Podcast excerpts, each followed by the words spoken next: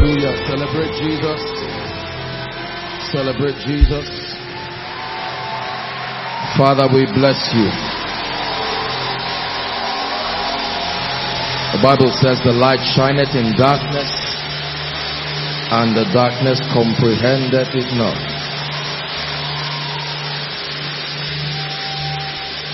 Can we lift our hands to heaven and bless the name of the Lord tonight? Lift your hands to the King of Kings, to Jesus, the Son of the living God. Bless him for his presence. Bless him for his word. Bless him for the power of the Holy Spirit.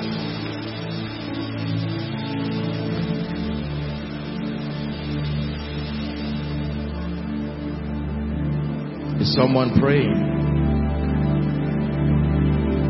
Bless the Lord, oh my soul. Oh, my soul. Worship his holy name.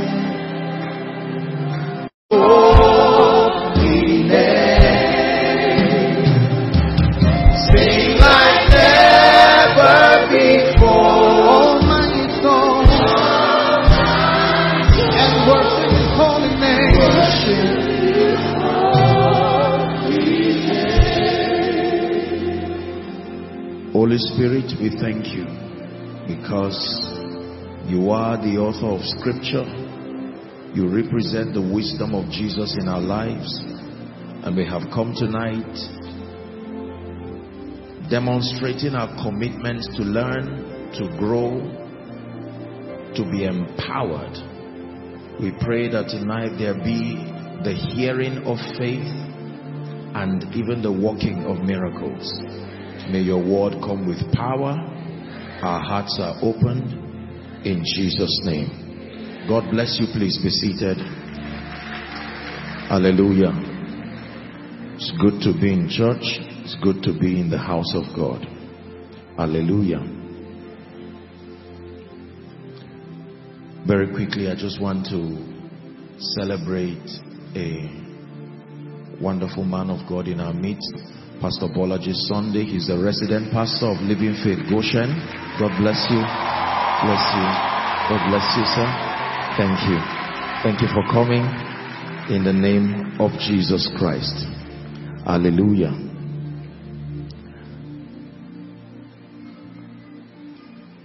I thought to start tonight by saying a very big thank you to everyone.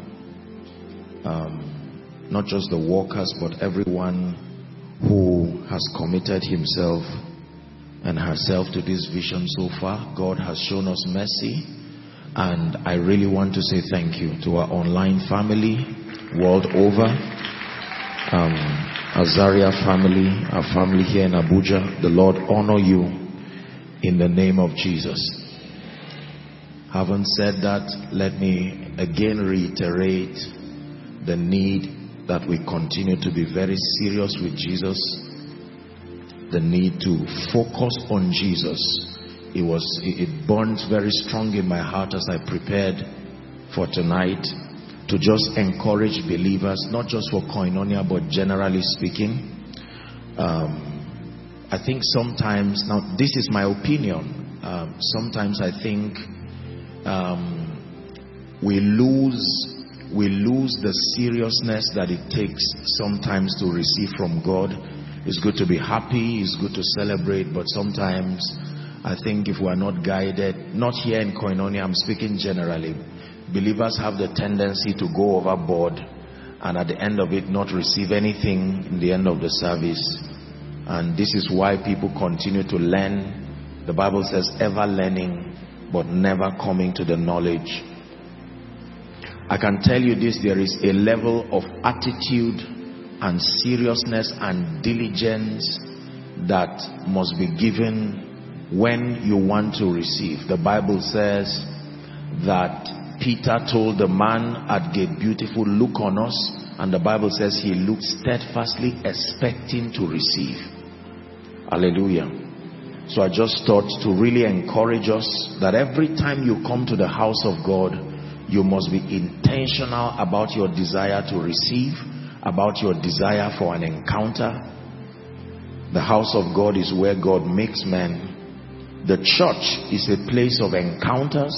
The church is a place of transformation. The church is a place of the miraculous. The church is a place where we encounter the anointing. It is a place for fellowship where Jesus himself, according to Paul's teaching, that Jesus is in that Zion, the firstborn of we the begotten, in a company, an innumerable company of angels. Praise the name of the Lord. Jesus was also speaking and he gave a parable and it had to do with the word. And he said every time the word is sown, Satan is also in that vicinity and he has an assignment to take the word and the bible says the ones who did not bear fruit are the ones who heard and did not understand. The ones who bore fruits are the ones who heard and they understood. And even among those who understood they produced three levels of results.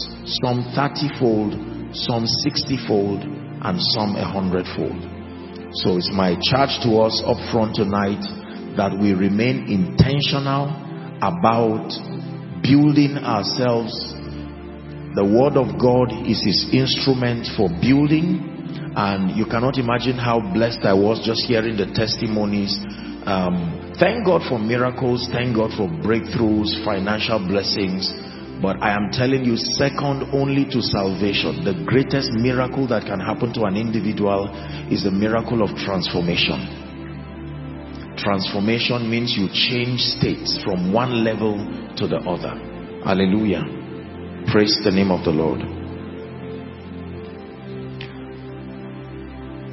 So we have come to the house of God. This is Bethel, the place of bread. We have come to learn. You see, the word of God is very powerful and it is very valuable because this kingdom is knowledge dependent. God bless our precious worship team for that powerful song and all their renditions. A call that your eyes be open. It is a very, very powerful prayer. When an individual is blinded, there is almost no future for that individual. Hallelujah. Darkness is terrible. John 1 5 says, And the light shineth in darkness, and the darkness comprehended it not. The greatest help, remember our teaching here? Let's do a quick recap that the greatest need of an unbeliever is salvation. The greatest need of a believer is transformation. The greatest need of a transformed believer is empowerment. And the greatest need of an empowered believer is character and humility. So up front you know how to help people if you see an unbeliever, no matter what else you give that unbeliever, if salvation is not part of it, you did not help that unbeliever. If you see a believer, no matter what you give that believer, if you do not give the believer the keys that make for transformation through renewal and enlightenment, you have not really helped that believer. And if you meet a believer who is already transformed, then he must be exposed to the spiritual atmosphere that makes for empowerment because this kingdom also requires power. It is according as his divine power has given us all things the bible says that pertains unto life and godliness. And when you find a believer that is saved transformed and empowered your prayer and your pleas that the person gets to a point where they become people of humility and character. Are we blessed? Never forget again that I told you the church is where believers are methodically groomed. Is first and foremost a place where people encounter Jesus, the Son of the living God. There is no other name, the Bible declares, under heaven given unto men by which we must be saved. No gimmick, no philosophy sustains the power to save a man. Hallelujah. It is faith in Jesus Christ and it depends on what you believe about Jesus. This is not my message tonight. Not everything about Jesus saves you. I hope you know. There are things you believe about Jesus that does not equal salvation. For instance, believing Jesus was a good man does not bring salvation. Believing Jesus was the carpenter's son does not bring salvation. Believing Jesus was born of a virgin, is you are right. But that is not what is connected to salvation. There is, there is an information about Jesus that is related to salvation. You must believe that he came as a reflection of the love of the Father, you must believe in his substitutionary sacrifice. Are we together now? Yes. You must believe in him as Savior, as Lord, and as King. That he was raised up for our justification. This is the condition for salvation. There are many people who believe in Jesus. There are many religions that believe in Jesus out of the 4,000 religions on earth or thereabout, there are at least more than half of them who have the idea of Jesus in their teachings. But that does not make them saved. Just believing and agreeing that there is a Jesus does not bring you salvation. You must believe that he is Savior, he is Lord and King. Hallelujah. Number two, the Bible is the only authorized, listen carefully, the Bible in partnership with the Holy Spirit is the only authorized platform for discipleship, for transformation. No other material has the holistic capacity to transform a believer. You have to understand this. There are all kinds of books that capture in them expressions that are consistent with the Christian faith and may minister some semblance of transformation. But any transformation that will turn the believer to be Christ-like must be referenced from scripture. You have to understand this. This is doctrine. This is how believers become matured. I, it's my prayer that God would take away shadow boxing and immaturity from the body of Christ. We must be very methodical with our spiritual growth. Believers should get to a point where they understand the truths of scripture, not as an opinion left to the idea of a man of God or a church. These things must be truths that are founded upon scripture. The gift and the blessing of having a Bible is to be able to help us the things that are written aforetime the bible declares that they are for our learning so that we through the comfort of scripture might find hope I commend you to God, he says, and to the word of his grace, which is able to build you up and to give you an inheritance among them that are sanctified. You focus on any extra biblical material, it may attempt to minister some level of information that makes for transformation, but only the Bible has that holistic capacity based on the information written. It is true that all we have here was not all that was written by the apostles. That is true. Bible history already told us that. But the Bible says many miracles did Jesus in the presence of his disciples which were not recorded in this book. So it's no news. Even the Bible acknowledges that there are other expressions that were not captured here. But he tells us this is sufficient to make you anything God says. There is nothing you seek as far as life and godliness is concerned that scripture does not sustain the intelligence to give you. Are you learning now? I will never stop saying this till you get it until Jesus comes. Praise the name of the Lord.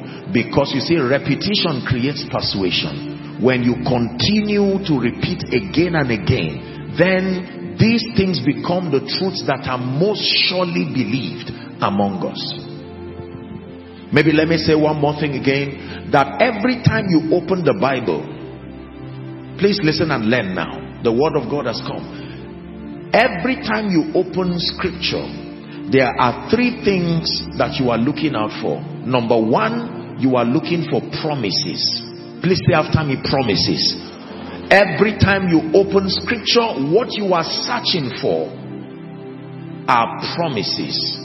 Promises represent the boundary of God's commitment to the believer as far as your earth work is concerned. God is almighty but the system of administering his love and his power is with respect to the provisions that scripture has allowed. God cannot bless a man outside of the allowance that scripture gives. Listen, this is very powerful because this is where if you do not understand this, eventually you will get into superstition. God can do many things, all things, but the operation of Jesus Christ as revealed from scripture is based on the truths of scripture. That means if you want to know how far God can go over your life, find what he has said here. God is only committed to what he has said, not what you want. God is not committed to what you want. He's only committed to what you want if what you want is consistent with what he has said. If your needs have no provision here in scripture, then it will not come to pass. Are we blessed now? Herein lies our confidence as matured believers. It is not longevity in church that makes for maturity. It's the awareness that God does not lie. He is a God of integrity. He's also a God of ability. Are we together? And that on the strength of the immutability of his counsel, if we can find what he said, then we can commit him. Please give us Genesis 21 from verse 1 and 2. Genesis 21 from verse 1 and 2. God only does what he said. And the Lord visited Sarah. Please read with me. One to read. And the Lord visited Sarah as he had said. And the Lord did unto Sarah not as Sarah wanted. The Lord did not do to Sarah as she wanted. He did to Sarah as she said. Verse 2. Same scripture. For Sarah conceived and bare Abraham a son in his old age at the set time which God had spoken. Listen carefully. This is already a deliverance for someone. That means every time you write a prayer request, don't you think that because you prayed on it, it will be answered. The first requirement is that you must connect every request to the scripture that gives you a guarantee that God is. This is why scriptureless prayer is useless prayer. It's just a dissipation of energy, except if you are praying in tongues. When you are praying a wordless, a prayer that is not word based, there is no scriptural platform for God to be committed. Listen to me. God is touched with the feelings of our infirmity, but He's moved by His word. Just because He has compassion towards you does not mean things will be solved. He himself has chosen to submit to his word, that he exalts his word above his name. If someone learning, this is sound doctrine. This is how believers become matured. All these superstitious things sometimes flying around is why a lot of people are puffed up with knowledge that does not produce predictable spiritual results. There is nothing you can do against the truth but for the truth. Are we learning?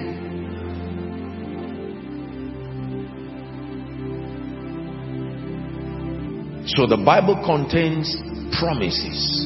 What has God said concerning me? God has spoken so many things concerning us. What has he said? It is your assignment to walk in partnership with the Holy Spirit to find it. They are life to those who find them. They are life to those who find them and those who find receive finding as a harvest for seeking because the bible says the law is that everyone that seeketh findeth finding is not for men of god finding is not for those in ministry finding is for seekers if you seek you will find I want to rise in life and destiny. Oh God, I know I can't be a failure. What is your basis? Bring forth your strong reasons. What is your basis? I'm tired of suffering. No. No. That's not the basis for victory. What has the bible said? The bible says the path of the just for instance is as a shining light. Are you learning now? That shines ever brighter unto the perfect day. That becomes your scripture of defense. Father on the basis of this truth and on the basis of your integrity I place a demand for the performance of this scripture in my life. Now you that is how to pray the kind of prayer that produces result. Blind scriptureless lamentation will only the Holy Ghost will just come to comfort you because he's a comforter. But as far as results listen listen as far as results are concerned believe me if you do not know how to engage scripture, you may live a frustrated Christian life. Are we together? So you find in scripture promises. Number two, what do you find every time you open scripture? Principles. Principles. The second thing you find in scripture are principles. The modus operandi of the kingdom. This is how the kingdom operates. Christianity operates based on a kingdom system and every kingdom has rules of engagement. There is a way God behaves. There is a way. For instance, in Nigeria as a federation and in many, many nations across the world, there is a way that you want, if you want to approach the president or anyone in the presidency, there is a protocol. Is that true? If different states want to receive their subvention, there is a system, a modus operandi. So if you become a governor or a commissioner of finance or whatever it is, you are enlightened and educated that as far as this territory is concerned, this is how you obtain the things that you need to obtain. Failure to know it, you may have a territory that has the resources, but it may not reach you. Everybody say principles principles are called the secrets of the kingdom or the mysteries of the kingdom. Matthew 13 and verse 11 the bible says jesus was speaking and here's what he said. Because it is given unto you to know to know. The word know there is not just the word awareness. It's not mere awareness. It's a level of intimacy. It's the same word that is used as a husband knowing his wife to know to so interact that you become one with the mysteries of the kingdom. What is a mystery? A mystery is a hidden body of truth that is privy to a group of people. The military, for instance, they operate by mysteries. They have how they talk. There is something that the military can say that if you are a civilian and you are not trained, you may not understand what they are saying. You would have to be trained in the military for that conversation to be fruitful to you. So in this kingdom, the Bible exposes us to the mysteries of the kingdom. I pray and I beseech you by the mercies of God that you pay attention and take serious what I'm sharing with you. These are the weapons of victory we have been given in this kingdom. There is no other way we command results outside of this. It is not one of the ways, it is the way. The mysteries of the kingdom. So when I open my Bible, hidden in stories, hidden in parables, hidden in riddles, hidden in the Psalms, the five books of Moses, all of them reveal Jesus the way. There is something in the Pentateuch that reveals the character of Jesus and the modus operandi of the kingdom. Are we together? When you go to the prophets, major and minor, there are things you find. The poetic books, there are revelations of Jesus that you find. Scattered across Psalms is a, spiritual protocols for accessing different dimensions of results. Proverbs comes to reveal the wisdom of the kingdom as far as living and excelling is concerned. You now go to the Gospels where Jesus himself came as the manifestation of God. I've told you why Jesus came to the earth. Jesus came to the earth not just to save us. His number one assignment when he came to the earth was as a correction of our idea about God. The God that people did not know. Because until then they had not seen him manifest bodily. So there were many ideas that the prophets, they depended on the interpretation of the prophets to know God. They couldn't have a personal relationship because the Holy Spirit was not given to all. It was Prophet Joel that said one day this formula for knowledge will be obsolete because the Holy Spirit will be poured upon all flesh. And at that time, he will give the fivefold to mature the saints. But as far as personal relationship is concerned, that veil will be torn. Are we together now? Are you learning? Yes. So when Jesus came, he came primarily as a correction of our idea. He came as a marking script so that we now compare everything the prophets told us about him with the manifestation of Jesus. And look, you now see why the father had to approve him before he started.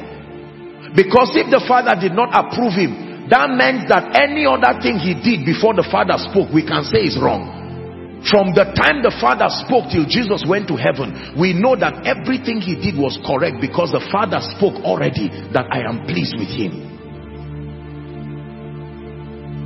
So, when we see the Father say, I have loved you with an everlasting love, I have drawn you with my kindness. We have a right to not believe the Father until we verify that statement in the life of Jesus. Did Jesus demonstrate the love of the Father? Search the scripture. So you find out that he showed compassion by feeding people physically. He showed compassion by feeding people spiritually. When he met a prostitute at the well, he did not throw her inside the well. Is that true? He sat down and had a conversation with her. When he met publicans and sinners, how did he behave? So we can now verify that God is love because Jesus manifested it.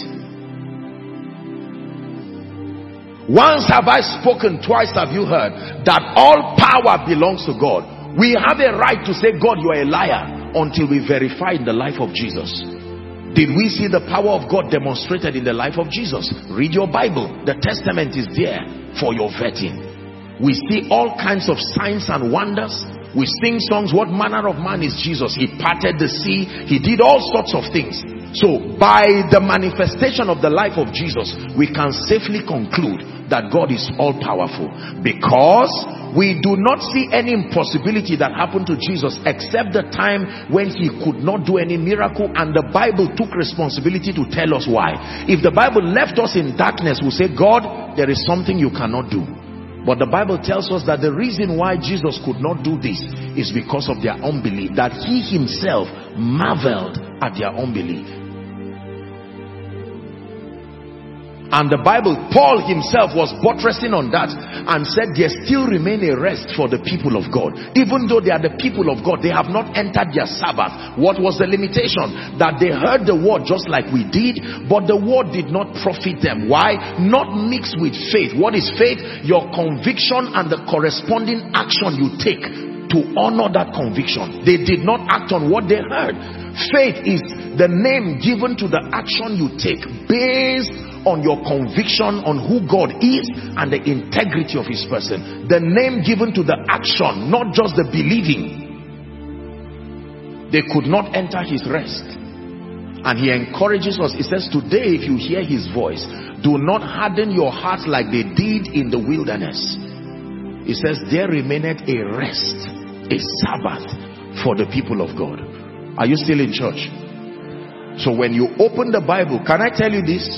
This is the reason why believers who do not study the Bible, believers who do not listen to teachings, believers who do not engage in the ministry of the word will not only be the first to be deceived, they will be the first to be destroyed. Because there is no basis for your security.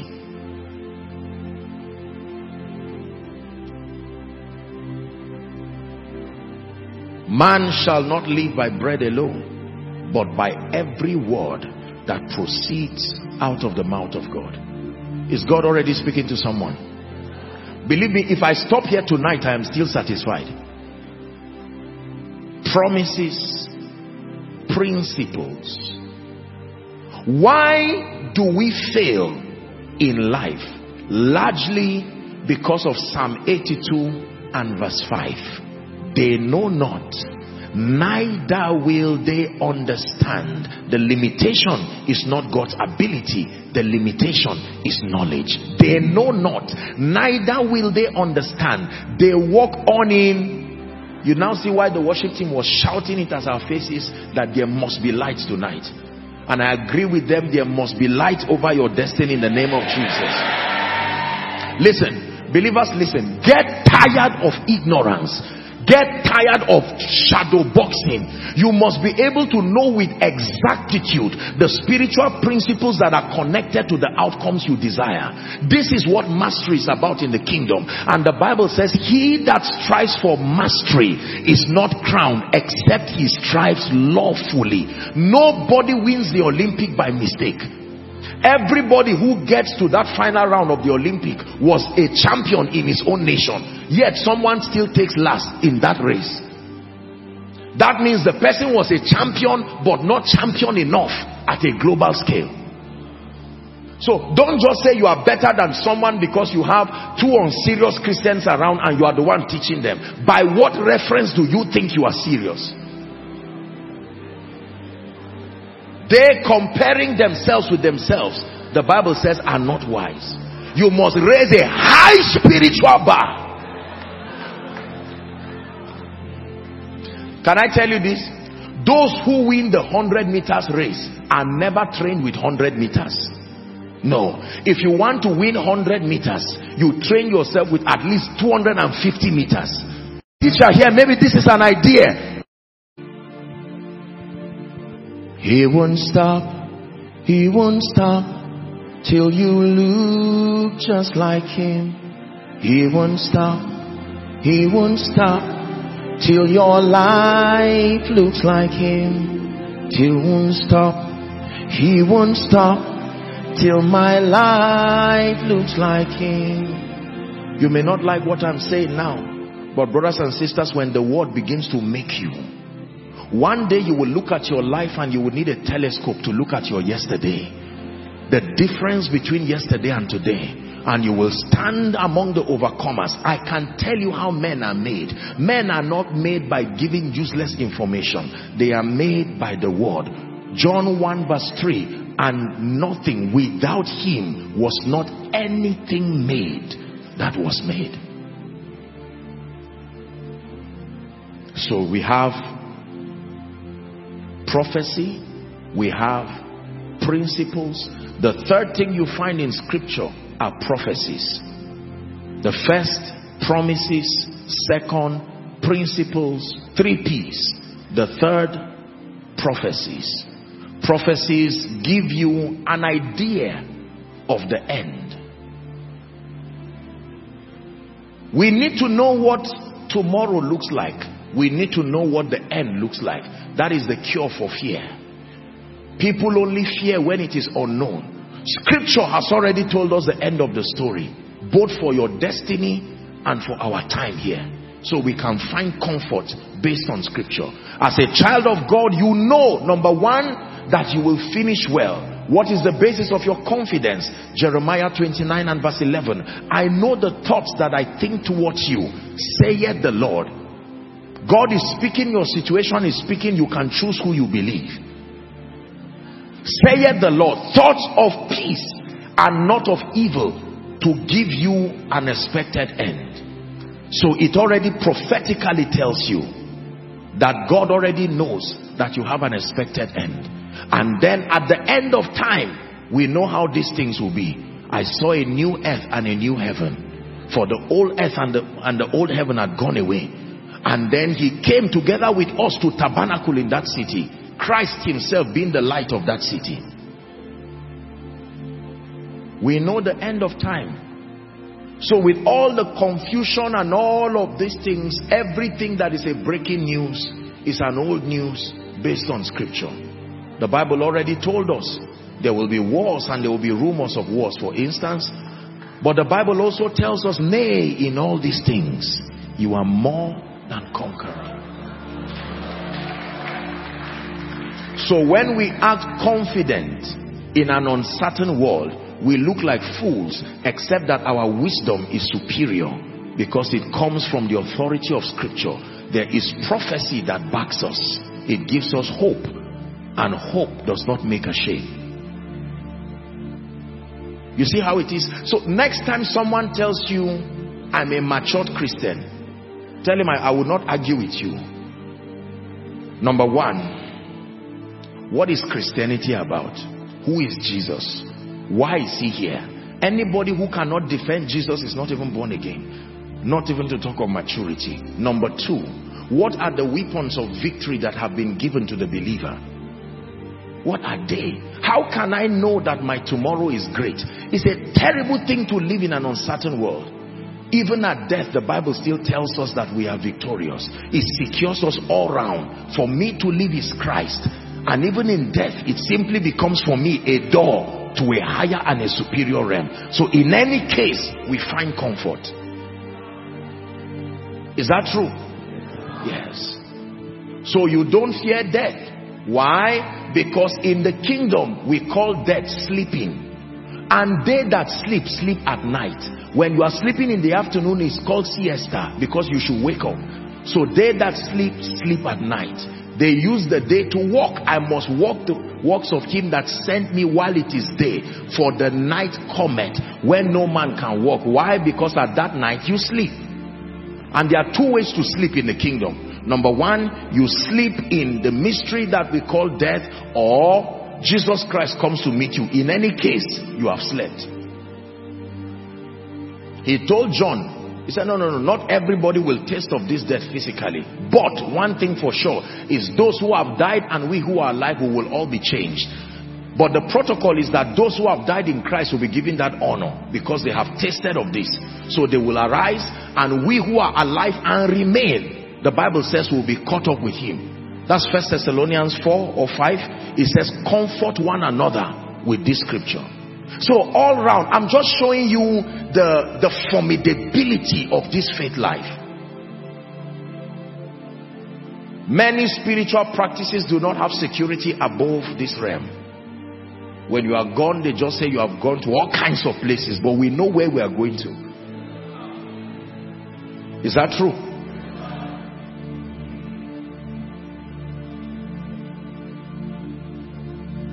Why will you not want to come to Jesus with this kind of provisions? Your destiny, your future, your eternity, everything is secured in Christ. This is why Satan fights the gospel. Please pay attention. This is why Satan will do anything to make sure your loved ones are not saved. This is why Satan will do anything to make sure that you do not rise. This is why Satan will do anything to make sure you don't have the prosperity it takes for your comfort and for the gospel. Can I tell you this? Um, uh, this is not to glorify Satan, but you see, you need to study how visionary Satan is. There is nothing that he does that is for itself. Everything he does is connected to one big goal. To stop the revelation of Jesus and the glorification of the same. Ask Satan, why do you fight prosperity? That's the same reason. Why do you fight the bodies of men? Same reason. Why should the woman not have a child? Satan does not have any business with the child. His concern is that anything captured in your life, please pay attention, anything captured in your life becomes Satan's business if he finds out that there is potential in it to reveal Jesus and to glorify Jesus. Let me repeat. That means Satan has no business with your job. He has no business with your health. He has no business with your children if he does not think there is something in it to bring glory to the name of the Lord. The moment Satan finds out that there is something in your life that he suspects. He doesn't have to wait for you to be born again. He suspects that one day with this talent you have, if you ever get born again, he will not wait until you get born again. He will begin to attack it. Satan is not motivated by many motivations. There's something you can learn from him. There is a singular motivation. He's motivated by one agenda to stop the revelation of Jesus Christ and to stop the glorification of the same. Can I tell you this? If God takes everything that can reveal him in us, Satan will pass you like this and you will beg him to come and you will say no. He will go to look for where next that glory went to. So he's not just looking for you because of you. If you don't understand what I'm teaching, you will not even understand tonight's teaching at all.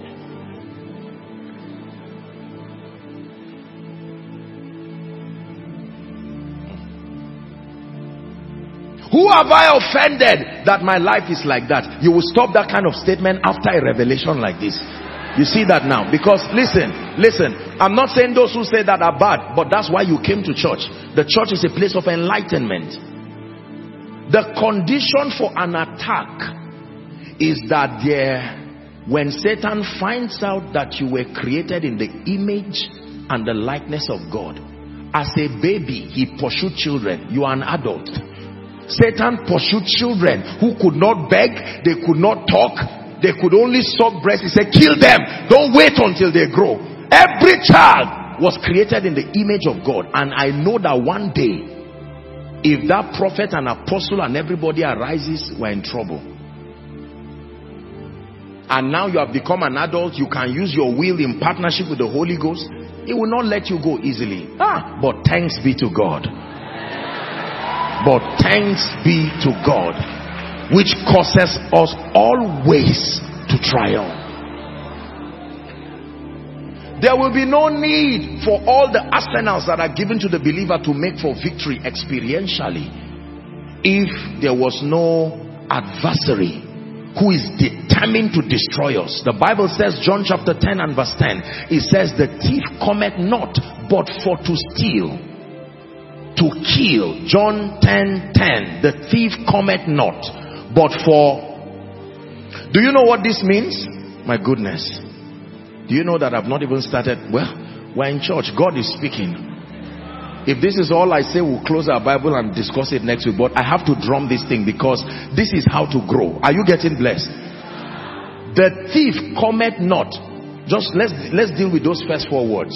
That means you have no business seeing the thief if there is nothing that is worth stealing, nothing that is worth killing, nothing that is worth destroying. You get the idea now? That means the thief is so selfish if you ever see him, he comes to you as a verification that there is something in your life that is worth stealing, killing, and destroying. Every time you see Satan come around you, he has already confirmed to you that you are not ordinary. This is what the Bible is saying. Hear me. That means if without engaging the weapons of victory, you are free from Satan, it means something is wrong with you. Your freedom should not come from any negotiation with him. Your freedom should come by superimposing dominion. That means if Satan sees you without engaging the weapons of victory, he should attack you. That is proof that you were created in the image of God. There are many people who are not facing any attack because they are cold, they are lazy, they are unserious. They have checked you and found out that you don't have any relevance as far as kingdom come is concerned. It's not because you are special, you are not praying, you are not fasting, you don't know the Lord, you are not serious and yet you are not attacked. Don't be flattered. The devil has found that he's focusing on those who can come and save you before he comes to you.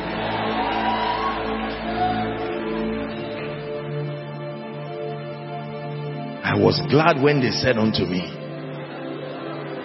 You see that church is a good place. It truly is. Please sit down. So the thief cometh not, but for to steal, please give it to us again, to kill and to destroy. Jesus contrasts it and says, I am come that they may have and they may have it more Look up. There is a difference between life and abundant life. Oh, what is getting me into this thing this night? Life and abundant life. Listen carefully. By the way, well, since this is koinonia, let me just caution you lovingly over some of these blind shouts that sometimes when the word of God is coming, the energy it takes to receive is the same energy you are wasting in unnecessarily shouting. There is a, listen, I won't say this anywhere. This is, this is home and God is training us. Are we together? Yes. We must be thoroughly furnished. Sometimes, I'm, I'm not, I don't mean to insult you, uh, but, but just listen to, if, if it's to laugh, when it's laughable, all of us know. But some of these shout, most times, people who do these things are not getting it and say most times not all the time and please don't feel bad i'm not i'm not this is a family no one condemns anyone but it's just a it's just an honest honest word of caution.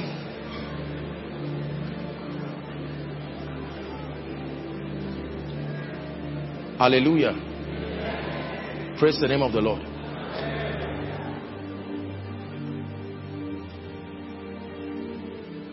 Am I saying well? Is that Her Majesty? I'm so sorry. Please let's celebrate her. Her Majesty, the wife of the Olu of Warri. God bless you. You. Hallelujah. Praise the name of the Lord. My sincere apologies. Yes. They are part of us. We are family. It's good to hear this kind of thing and turn any kingdom to faith, subdued kingdoms. Praise the Lord. Are we together? God bless you, Ma. Thank you. Such an honor to have you around. Where was I? I was cautioning, I was cautioning and, and calling for diligence as the word of God. Listen, two people acted this way in Jesus' days. Mary and Martha. Is it in your Bible? Remember the things that are written aforetime, they are for our learning. Martha was running around doing all kinds of things and she was not getting it. Mary sat quietly and was listening. Here's what Jesus said. Martha, Martha, you are worried and offended about so many things. But he says this one thing, one thing is needful and this Mary has chosen to sit down at the master's feet. Now please look up. Because it is true that this kingdom operates by knowledge, number one. Because it is true that you were created in the image and the likeness of God. Number three, because it is true that there is an adversary and the Bible is not silent about him. God decided to invent a formula to ensure that believers remain victorious. And that formula is the word of God in partnership with the Holy Spirit, in partnership with gifts, men and women of God who he has sent. Are we together now? Yes. That when God grants you access to a spiritual family, God grants you access to spiritual voices, God grants you access to scripture, He grants you access to the Holy Spirit. He has supplied to you the weapons of victory. The men and the women of God interpret scripture. They instruct you according to Jeremiah 3.15 in knowledge and in wisdom. That is their assignment to feed you, to give you that spiritual nourishment. Are we together? So they give you understanding, they give you knowledge. The word of God opens you up. The Holy Spirit comes to back you. Among the many things that the Holy Spirit does, He is the custodian and the administrator of the anointing. Everything that has to do with the anointing is in the office of the Holy Spirit. What is the assignment of the anointing? I have taught you here. The assignment of the anointing is to insist that the word of God does not look like a lie. So if there is no word that proceeds, the anointing has no ministry. The assignment of the anointing is to validate the claims of Jesus as revealed in scripture. So when the Bible says God heals, now the anointing comes to prove that that statement is true. If God says, I am able to lift men, you see why the anointing follows the word. This is the biblical strategy for administering the anointing. There must be a statement that you must put on ground first. Something the Bible says should be done. Then the anointing, you can beckon on the Holy Spirit now. Just dispensing the anointing without a scriptural basis the devil will easily steal into that atmosphere and delve people into superstition and all kinds of extra biblical manifestations. And there are sincere and well-meaning people who are victims of this. Why? Because they were not methodically discipled. They were not methodically mentored. Hallelujah. So everything that we share week in, week out are among other factors, spiritual arsenals that are equipping you. Why are they equipping you? So that number one, you have enlightenment, knowledge. But number two, so that you will know how to use these tools that have been given to produce results Why are your results important? John chapter 15 and verse 8. John chapter 15 and verse 8. This is why you need results in your life. Herein is my Father glorified, that ye bear much fruit, so shall ye be my disciples. Why do you need results in your life? Matthew chapter 5 from verse 13. The Bible says you are the salt of the earth, it says. Is that true? The salt of the earth. That means you add value and you preserve your territory. You are salt. You need that result. It then says that you are the light of the world. The definition of darkness is the world without you. You are the light of the world. There are names that are exclusive to God alone. Man cannot claim that name. But when it has to do with light, both God and man are light. There are names that he freely shares with us. One of it is he is the son of God. We are sons of God. One of it is his light. We are light. Are we blessed? Do you know why I believe the Holy Spirit just took me this route? Because everything that we teach in this house by God's grace must be seen with respect to all the things that are aforementioned when you begin to teach believers mysteries in the kingdom that are not connected to a larger body of truth, they, this is where carnality comes in. For instance, if you begin to teach on things like maybe say wealth and prosperity, you begin to teach on things like career, destiny and the rest. Teaching it in isolation to kingdom come, teaching it in isolation to the revelation of Jesus will only fuel the existing lust in many people. You see why some of these teachings seem to destroy. But when it is brought in perspective, then you see that Jesus is glorified, Jesus is revealed. Hallelujah. Can we teach tonight now? Father, open my eyes and let me see. Please lift your voice and pray. For the way of the Lord is the way of wisdom.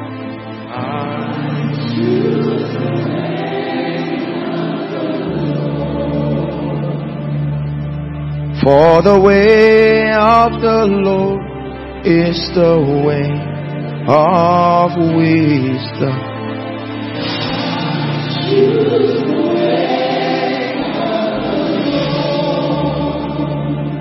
Hallelujah. Praise the name of the Lord.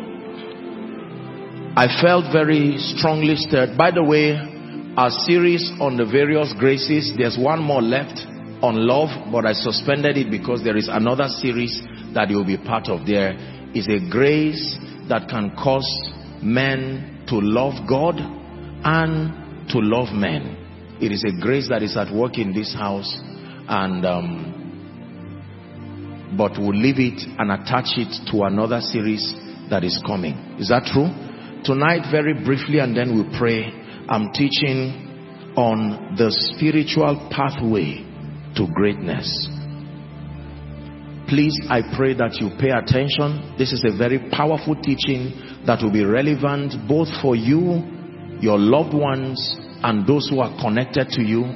It is important that we learn the ways of God. The Bible says that in the last days when the mountain of the Lord is lifted, above every other mountain and every hill it says nations will come and men will say come let us go to the mount of the lord the house of jacob and he will teach us his ways. The spiritual pathway to greatness.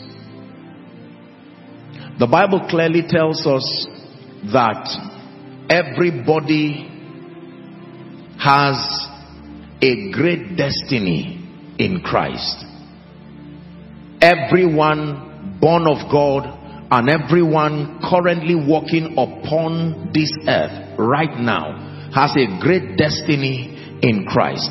In Hebrews chapter 10 and verse 7, Hebrews chapter 10 and verse 7, Paul was speaking and he made a quotation that was referring to Jesus, but then by extension to his church and to believers in general. Then said I, Lo, I come. in the volume of the book as it is written of me to do thy will, O God. That means there is no such thing as happenstance or mistakes. That everybody who came has something connected to their lives and their destinies as far as God God's predeterminate counsel is concerned. No one walking on the earth is useless. No one walking on the earth, regardless how you arrived here, provided you made it here, there is an allocation as far as destiny is concerned for you. If you're with me, say amen. This is very important. The Bible lets us know that in Christ that we can have great destinies and that greatness is the heritage of the saints. Not just godliness but greatness. These are some of the benefits and the provisions that we have as sons in light. The heritage of greatness is our birthright. The heritage of greatness is God's desire for every single one of us. Are we together? Philippians chapter 3 please. Let's read from verse 13 and 14 Philippians chapter 3 from verse 13 and 14 lets us know we have a great destiny. I count not myself to have apprehended, he says, but this one thing I do, forgetting the things that are behind, I reach forth to those things that are before. Uh-huh. I press towards the mark of the prize of the high calling. Apostle Paul says that he has a high calling his calling is not an ordinary calling. His calling is a high calling of God in Christ Jesus. Everyone say, I have a high calling. One more time, say, I have a high calling. That means there is nothing ordinary about your life and my life as far as destiny is concerned. How about the heritage of greatness? Genesis chapter 26 and verse 13. Genesis chapter 26 and verse 13. It says, And the man waxed great. Say amen. amen. And went forward. Say amen again. Amen. And grew until he became very great. A version says, And he began to be great. That means there was a day he was not. The man waxed great. He went forward he grew until he became very great. Why? Because Isaac was coming from Abraham and there was that covenant of greatness. Genesis 17 and verse 6. Genesis 17 and verse 6. Our heritage of greatness and an enviable destiny in Christ. I will make thee exceeding fruitful and I will make nations of thee. Say amen. amen. And kings shall come out of you. This is a promise. Now, you see, once you hear the Holy Spirit reveal this to you, you are tempted and even manipulated by the devil to think of your background. And you're looking at where you're coming from, you're looking at all the things that have happened in and around your life. And like Nathaniel, you can say about yourself, like he said about Jesus, can anything good come out of Nazareth? Let's start the scripture. In Psalm 71 and verse 21 the Bible even tells us that not only does God desire for us to be great but that the greatness is given us can still increase. It says thou shalt increase my greatness and comfort me on every side. So we are examining the spiritual pathway haven't established the fact that we have a high calling and we have an enviable destiny in Christ, we have established the fact that it is not sin and it is not antichrist and anti-God for the saints in light to desire greatness because God put it in everyone to be great. Is that true? Hallelujah.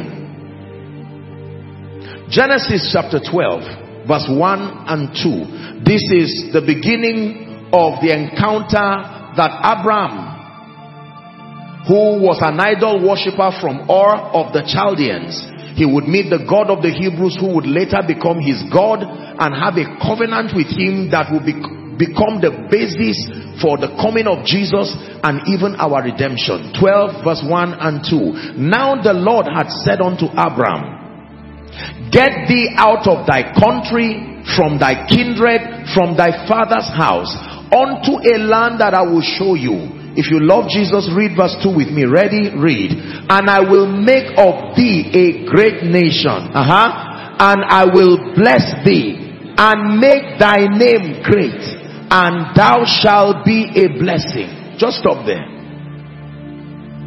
As at the time he was telling Abraham this, it had not yet happened to him. This was a prophetic word tied to conditions that if met will release and actualize this word. Are we together now? So he's telling Abraham, I know you are an idol worshiper and you have your house, your family, but I have chosen to call you. Now, when you study from scripture, the first person that was called was not really Abraham. It was his father Terah. But the father did not meet the condition that made for this blessing and now God comes to call Abraham. Come out of your father's house, come out of all of these places because this is what I want to do. This is your destiny. I want to make of thee a great nation. I want to bless you. I want to make your name great. Thou shalt be a blessing. In fact, let's read verse 3. Verse 3, please give it to us. It says, I will bless them that bless thee and curse him that curseth thee. There is a revelation here I want you to learn. For every one person who curses you, there are many them who blesses who bless you. You see the ratio. I will them that bless you, him that curse you. There are always more people willing to bless you and partner with God over your life than one person who may want to curse you. So if the person in your village is one, we are here, the family is here, the angels are here. And in thee shall all the families of the earth be blessed. Now you may be tempted to say that this is just for Abraham. But Paul gave us perspective in his Pauline epistle that when God made this promise, it was to Abraham and his seed, D. That seed being Christ. And Galatians chapter 3 and verse 29 says, And if ye be Christ's, then are ye Abraham's seed and heirs according to the promise. That means what he told Abraham through Christ can become our reality. You see the connection now? It is from Abraham through Christ now it is our reality. So greatness is our destiny. And when I say greatness, I don't mean some of this carnal pursuit for greatness that has no kingdom perspective. Remember that we already gave a background tonight. That everything that we seek and everything that we communicate, it is the whole counsel of God. But it is with respect to the revelation of Jesus and the glorification of the same. He says, and I, if I be lifted from the earth, I will draw all men. Is that true? And I've shared with you that one of the ways that God gets glory is by glorifying the sons. Every father is glorified when his sons are glorified. John 17 and verse 1. Jesus lifted up his eyes unto heaven and he prayed a prayer and he said, Father, the hour is come. Here is the protocol for God being glorified. Glorify thy son that thy son may glorify thee. So if the sons are not glorified, the father cannot be glorified. This is the principle of shared dominion. The father does not glorify himself. His glory comes from the excelling of the son. The son does not glorify himself. His glory comes from the excelling of the church in partnership with the Holy Spirit. The church cannot glorify herself. Her glory comes from her dominion over the cosmos principalities and powers inclusive. So everyone in the Kedah has the glory that they receive. Dominion over creation is how the glory of the church is revealed. The dominion of the church is how in partnership with the Holy Spirit is how the Son is glorified. And in the glorification of the Son, the Father is glorified. No confusion. This is the protocol. Have we learned today? But there is a biblical pathway, and I'll be very fast over this so that we'll pray. Many believers do not know that there is a protocol to greatness. They desire to be great in ministry. They desire to be great in business, in career, and so on and so forth. And for many people, um, we just guess and shadow box our way, and we are not able to attain that level of spiritual efficiency to rise so that we can do much for the kingdom. Now, in your desire to be great the first information i want to bring very quickly tonight is that with respect to greatness there are two principal seasons in the life of everyone. With respect to greatness with respect to the subject of greatness there are two principal seasons in the life two principal seasons. Are you ready? The season number one is called the season of preparation. Please write it down. The first season that every believer in Christ who desires to do much for the kingdom, especially at these end times, there is no instant manifestation in the kingdom. The season of preparation. Please pay attention to the things you'll be learning. The season of preparation.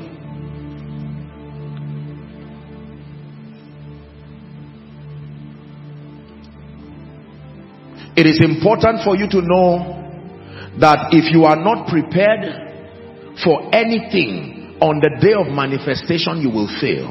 Is that true?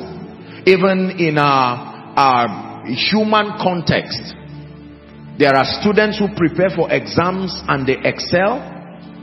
There are people who have to prepare for interviews for promotion and if they prepare and they do write the interview or whatever it is in whatever form the interview comes, when they excel, they are promoted and then they increase in rank.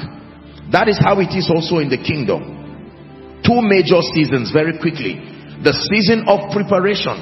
Now, there are three phases under this season. I want to rush very quickly. There are three phases under this season of preparation. The first phase is called the face of discovery. Please pay attention. The face of discovery. You will never be able to actualize destiny and you will never be able to walk in the fullness of your call until you go through this phase of discovery. Please look up. Many people violate this phase of discovery and yet they want to be mightily used by God, yet they want to become influences and references across territories. It does not happen that way. This is the spiritual protocol, non-negotiable, no exceptions. The season of preparation. And the first phase in that season is the season of discovery. Are we still together? What do you discover? Number one, your first discovery in life, if you want to be great, is to discover God.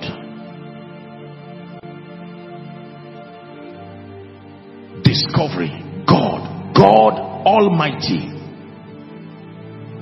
That encounter with the God of the Bible is the first thing anybody who wants to be great the kingdom's way you must go through that phase of discovery hear me the first thing you discover is not the family you come from.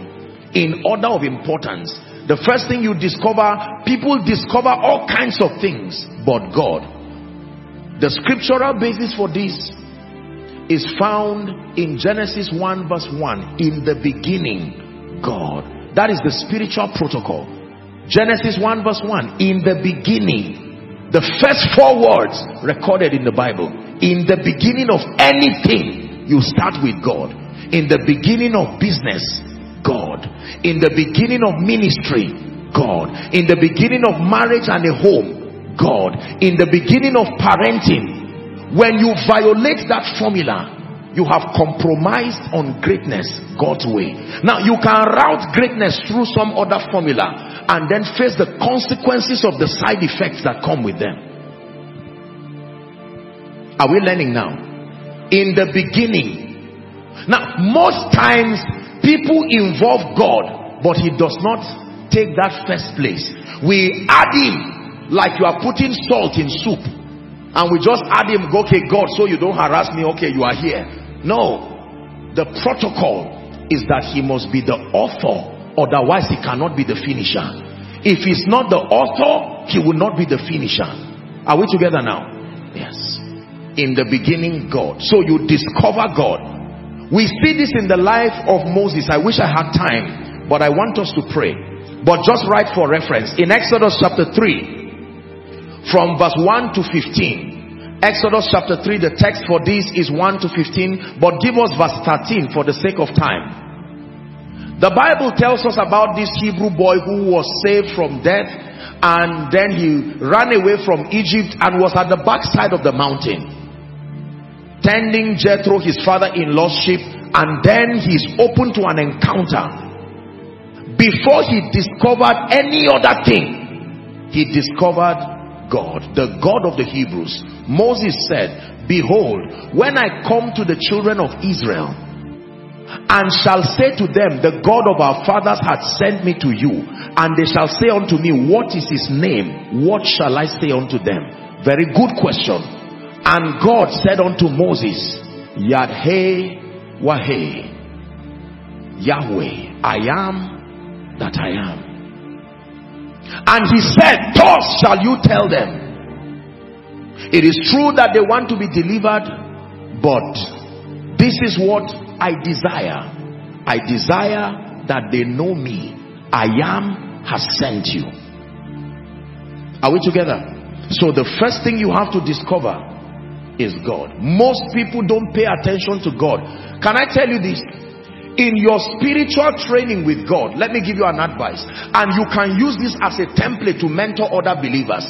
When you are starting with believers, don't start teaching them things about success, prosperity, when you really want to mature believers, this is the way God led us. This is the way God led our fathers. This is the way God led people from scripture. When you meet God, he does not talk about any other thing yet himself until he reveals himself. So when you are training believers, you must take dedicated time to expose them to God. Everything God passion for God, fire for God, then when that foundation of God is settled, you can now begin to delve into other subjects. If you compromise this, you're going to have people who are lopsided in their growth. The formula is in the beginning, God. The first thing you discover is God. Number two, for the sake of time, the second discovery is yourself. The second discovery is yourself. Now that you have discovered God, you can discover yourself.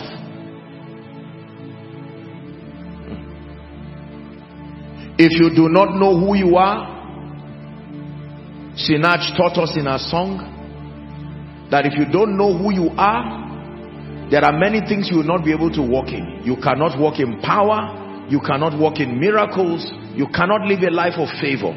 Why? You don't know who you are.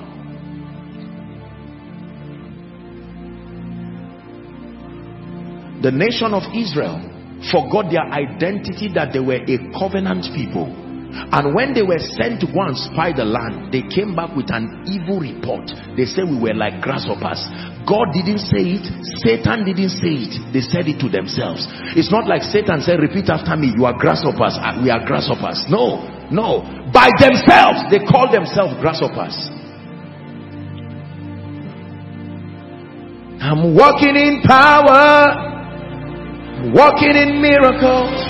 I live a life of favor. I know. I'm walking in power. I live a life of favor.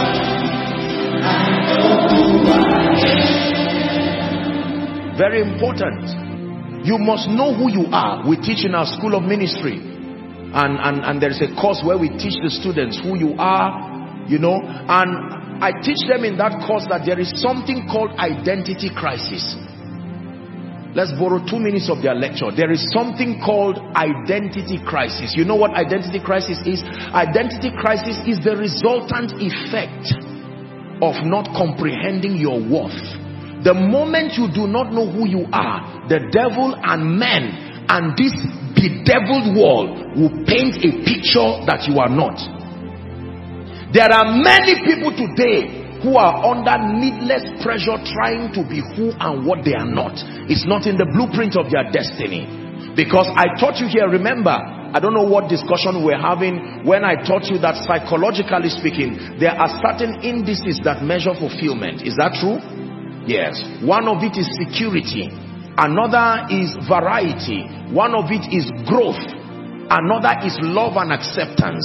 There is a craving in the human nature for love and acceptance. And chances are that if you have not stayed with the word, are we together now? Yes like Bishop David Oyedepo will say, to find out your picture from scripture. To be able to find out, this is what God has said concerning me. This is who I am. Based on what scripture said. Not based on what your mind has said. Not based on what your background has said. Was it not Paul that said there is as it were many voices and that none of them is without effect. Your background has a voice. Remember who you are failures all through and you hear that voice then unfortunately and I know and I pray that it's changing. Thank God for Christian schools. But if you are not fortunate to go to a school that calls upon the name of the Lord now you hear another voice added to that negativity by by teachers and all of that. They look at you and say you are dull. You are almost demonic. I don't know how you got here. I don't even know where you are going. And i can tell you because you respect them you will believe it. And then, with every sense of respect and apology, parents have a major role in, in destroying the self-worth of children. By the time you begin to minister words, curses and words that are not consistent with scripture by the time an average child is 10 12 years subliminally he has already received all kinds of suggestions about who he is so now that they think they are weak the devil will now begin to market templates that can make you belong. That's why people join occultic societies. That's why people join all kinds of things. They say they want to belong. When satan came to jesus the first test was the test of identity. The first test the very first test was a test of identity. If you are truly the son of god turn these stones to bread. Jesus said i don't need to prove to you the voice already spoke that I am his beloved son. Man shall not live by bread alone, but every word. You heard the word. When he announced it, everything under heaven had it, including you. Don't ask me that question. You already know I'm the son of God. So when life and friends and society sadly and the sociological context of our world now forces you to do things and be things to show you are great you can tell them, no, no, no, no, no. I'm a civilized person, but I have limits. I know who I am. Don't just tell me to dress the way you want, to show I am civil, to talk the way you want, to live the way you want. No, within the boundary of, of a civilized world, I will conform to that which is an advantage, but I know who I am based on scripture. I am the beloved of God. Behold what manner of love the Father has bestowed upon us in that we are called the sons of God. There are many names that the Bible calls us. Light, salt, ambassadors, kings, priests. Are we learning now? So you discover God, you discover yourself, the next thing that you discover under that stage of discovery is you discover your abilities, your giftings and your abilities. Please pay attention. Please pay attention. There is always a rod in your hand, oh dear Moses. That is the rod you will use to work signs and wonders. It is not only God you discover, it is not only yourself you discover. There is something God has given you. That is the rod you are going to use. Moses be careful to not throw that rod. One day you will need it to part the Red Sea. One day to become the symbol of your leadership. Can I tell you this? Everyone here seated looking at me following online and will be following by way of rebroadcast or whatever platform it comes through. Can I tell you sincerely there is something God has put within you that the world is desperately waiting for to receive This is not just some motivational talk. This is truth based on scripture. Nobody came here empty. Everybody came here as an expression of the fullness of the life and the power of Jesus. If you are Joseph, we need your leadership and your ability to interpret dreams. If you are Deborah, we need your strength and your dexterity in war. If you are Moses, we need your passion to be able to communicate with God and prophetically drive the people out of captivity. Everybody in scripture that was used of God, there were things God gave them. David could sing he used that grace to write the Psalms today that has brought all kinds of deliverance. David was a warrior and he used to fight valiantly in his lifetime. David had leadership. Everything David had eventually was featured in the palace.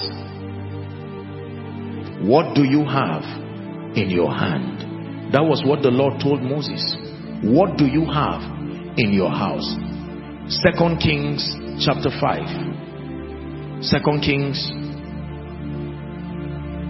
chapter 4, please. 4 I meant to say. The Bible says there was a certain woman of the wives of the sons of the prophet. Second Kings 4 from verse 1. She said unto Elisha, My servant, thy husband is dead, and thou knowest that thy servant did fear the Lord. And the creditor, aha, uh -huh, the creditor is come to take him, to take unto him my two sons to be born men. Next verse, please. And Elisha said unto her, What shall I do for thee? And he asked a question. He says, Tell me, what hast thou in your house? Hear the woman's reply. This is the reply of many of us when destiny calls on you. What do you have in this house of earthen vessel? Here's what we say. Nothing. Thine handmaid had not anything in the house except a pot of oil. I have nothing except an ability to sing. I have nothing except great charisma and leadership prowess. I have nothing except passion and hunger for God. I have nothing except the ability to be trusted. Be careful what you call nothing. Be careful what you call nothing. I have nothing except some degree of business acumen. I have nothing except that when I sleep, whatever I see in my dream truly happens. I have nothing except the dream that I have that I saw myself on a crusade ground while I was sleeping on a mat in a hut. I saw myself speaking before nations. That's all that I have. He says, What do you have? You must discover what you have can I tell you this? Every great man that you admire today, whether in the kingdom or in the secular, whether in ministry, in politics, in business, they were men and women who among other factors got to a point in their lives where they discovered that there is something valuable that God has given me. Hear me. Your sense of self-worth among other factors is tied to the perception of the value you have about yourself. We live respectfully speaking in a very fake world today where everybody tries to do this and leave this if you are not wearing this oh how how much is your shoe? 2000 naira. People laugh at 2000 naira. Did you make it yourself? And people laugh and make you feel stupid and you stand there wondering what to do and then you go out of your way to live a fake life. You've heard me say don't fake what can be real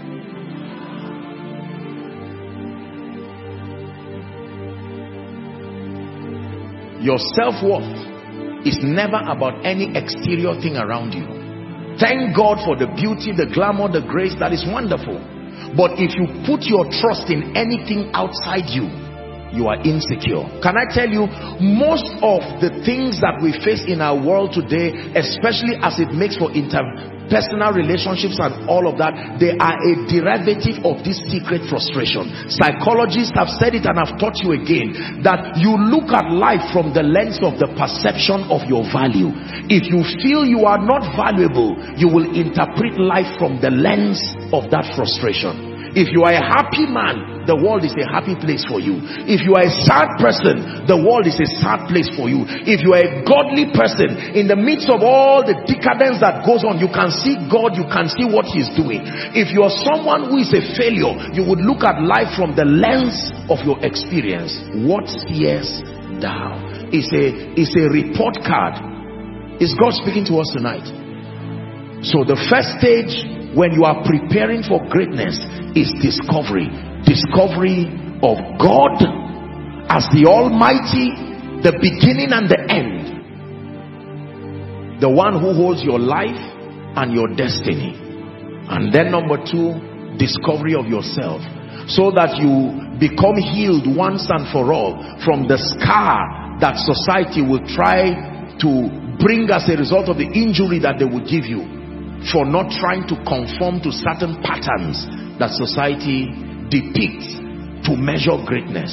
So, if you do not find 10 cars in my house, for instance, if you do not find a great mansion, for instance, if you do not find me wearing all the designers that should be, nothing is wrong with these things in themselves. If you don't see me speaking in a certain way, if you don't see me snapping in front of an expensive vehicle, society says you are failure. And many of us have been deceived to believe it. So we live our lives in secret and open frustrations, trying to be what God already said you are.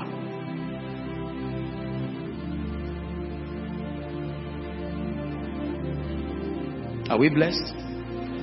And then the discovery of your potentials. I first heard this from the lips of my greatly revered mentor in life and in death, Dr. Miles Munroe when I read his book on discovering your potentials, when he said, here's what he said, that the wealthiest place on earth is not the gold mines in sub-Saharan Africa around, it's not it's not the oil mines in Nigeria and Iraq and all of that. He said the most expensive, the wealthiest place on earth, he called it the cemetery why? Because that is where books died that were not written. That's where dreams died that did not come to pass.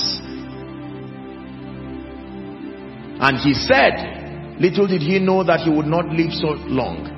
He said his assignment was not just longevity alone. His focus was efficiency. That Jesus lived for 33 and a half years and his impact till eternity will continue to be felt. And he gave his all and truly he died empty. One of the last books he wrote before he went to be with the Lord is called Passing It On, the principle of transgenerational relevance and legacy. A man that cheated death indeed. Are we blessed? You must find what it is that you have in your hands. Can I tell you this? When the woman was saying nothing except a pot of oil, the pot was hearing her and the oil was hearing her and here's what the oil was saying. You call me nothing? The same way your writing ability is saying, do you know you can write about revivals? Is it not Robert Liardon that wrote one book, God's Generals, that set fire today? Only God knows how many ministries have come from that book. All kinds of books. Gifts Billy Graham discovered that he had the ability to love the Lord and to communicate effectively. And he deployed that gift in his evangelical operation. And today, arguably one of the greatest evangelists in modern history who has lived. What do you have in your hand? What do you have in your house. It is time to go back and stay with the Holy Spirit and take intentional inventory of everything that constitutes an advantage in your life because everything God gave you that constitutes an advantage will be used for your destiny. Can I tell you this? Satan will usually flash to your face all the negative things around your life. Many of us do not see anything glorious about ourselves you are poor he will make sure you see that one. You don't speak well he will make sure you see that one you spend 15 years in the village he will drum it to your ears. But the wonderful things God has made out of your life he will not allow you see. In the name of Jesus may you see clearly. Can I tell you this? Our fathers of faith in this nation, fathers of faith across Africa, every one of them got to a point where they had to deploy that gift that God gave them to be able to serve the purposes of God today.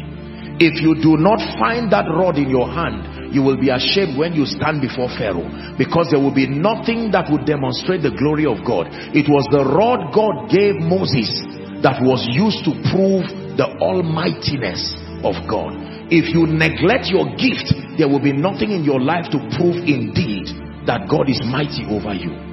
You must obtain grace from God seated here looking at me, following in all the overflows outside from whatever nation, whatever TV station, there are people listening to me. You have dreams. God has planted things in your life. Can I tell you this? When it looks like certain individuals are superstars, the difference between a superstar and whatever is this discovery. Nobody is intrinsically exceptional above any other person. No. Everybody born of a woman was once a baby in the hand of that woman. Even if you were born royalty, you were still a baby.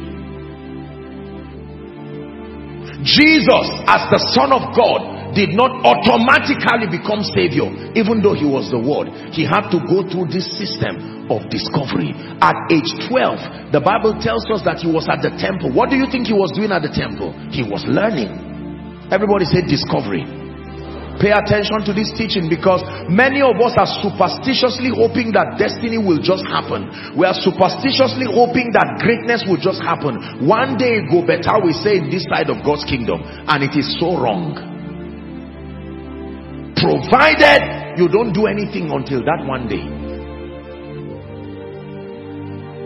More than admiring great people more than commending people who have done exploits in the kingdom whether in music whether in career in politics don't just sit down and clap for people. Use their lives as an inspiration that this man was once a baby in the hand of a woman. What is the difference between this man and me? Not in a competitive way, not in a way that communicates jealousy, but in a way that challenges you. Greatness is simply the world acknowledging you for serving them effectively with your gift. The feedback you receive from your world and your generation for effectively serving them with your gift is what we call greatness. It appears as honor, it has, appears as priority living, it appears as whatever it is. But the truth is that when you use this that God has given you, you discover it, you have begun your journey to greatness. Let me do a quick recap and we move forward. That there are two main phases when it has to do with manifesting greatness in the kingdom. The first um, season is called the season of preparation. And I'm now defining the activities that happen under that season. That that season of preparation is broken into three phases.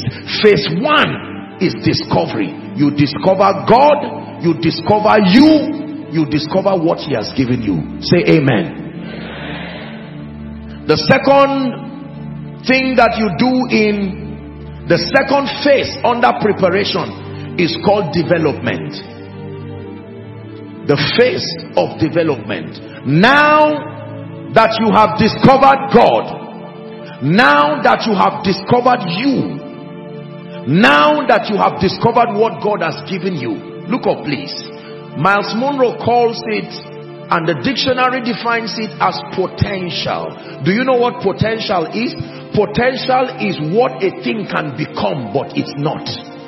Potential. Potential means untapped um, resources, whether human, whether material, whether mental. When you talk of a potential or you talk of a thing in its potential form, it means that there is value that can be derived from it, but not at that state. For instance, we celebrate and we thank God for the gift of crude oil in this country. But if you happen to go and watch them mine oil, when oil actually comes out and you see it, you will run away from that place because it's a dark, slippery paste of smelly substance. And yet that is what has powered the economy of many nations. that oil that comes out is not the one your car is looking for. That's not the one you will queue to pay for. Discovery is good. But can I tell you this? There are many people with dreams, with notebooks full of dreams. The greatest way to bring your dream to pass is to wake up from that dream. If you wake up from that dream, then you are ready to make that dream come to pass. But for as long as it remains a dream, it remains there forever. Everybody who turned their dreams to reality did that by first waking up.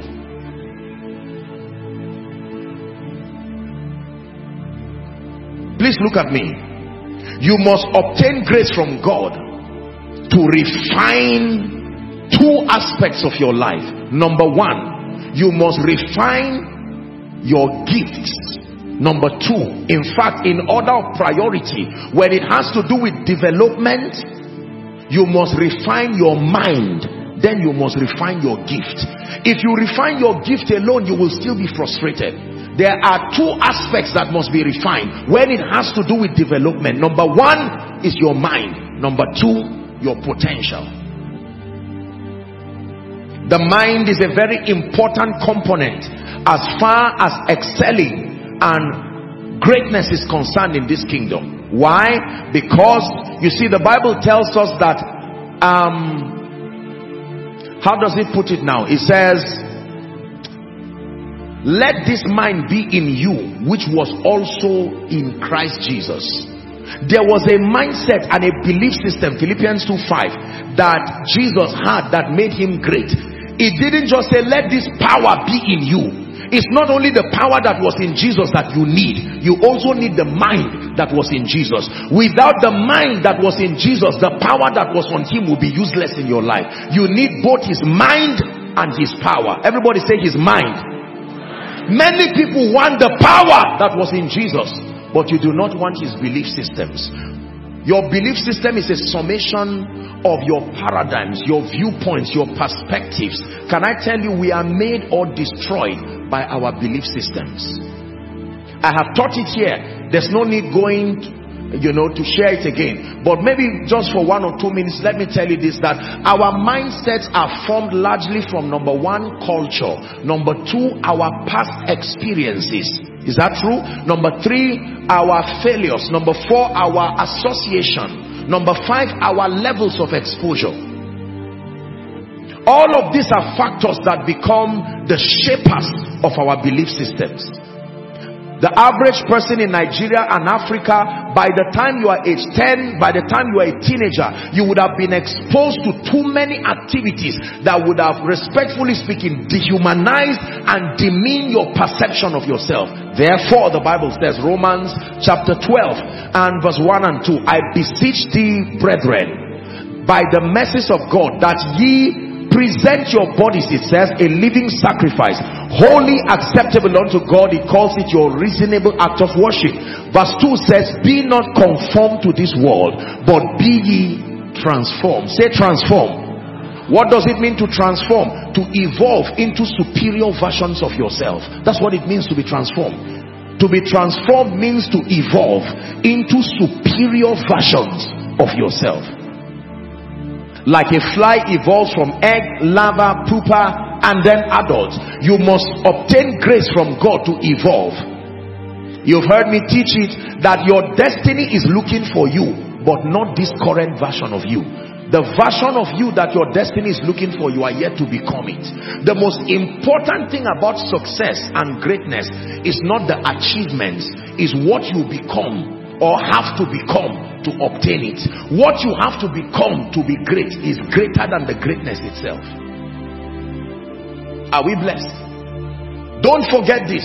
The most important component as far as your growing into greatness is concerned is not the greatness itself and the possibilities that surround that realm.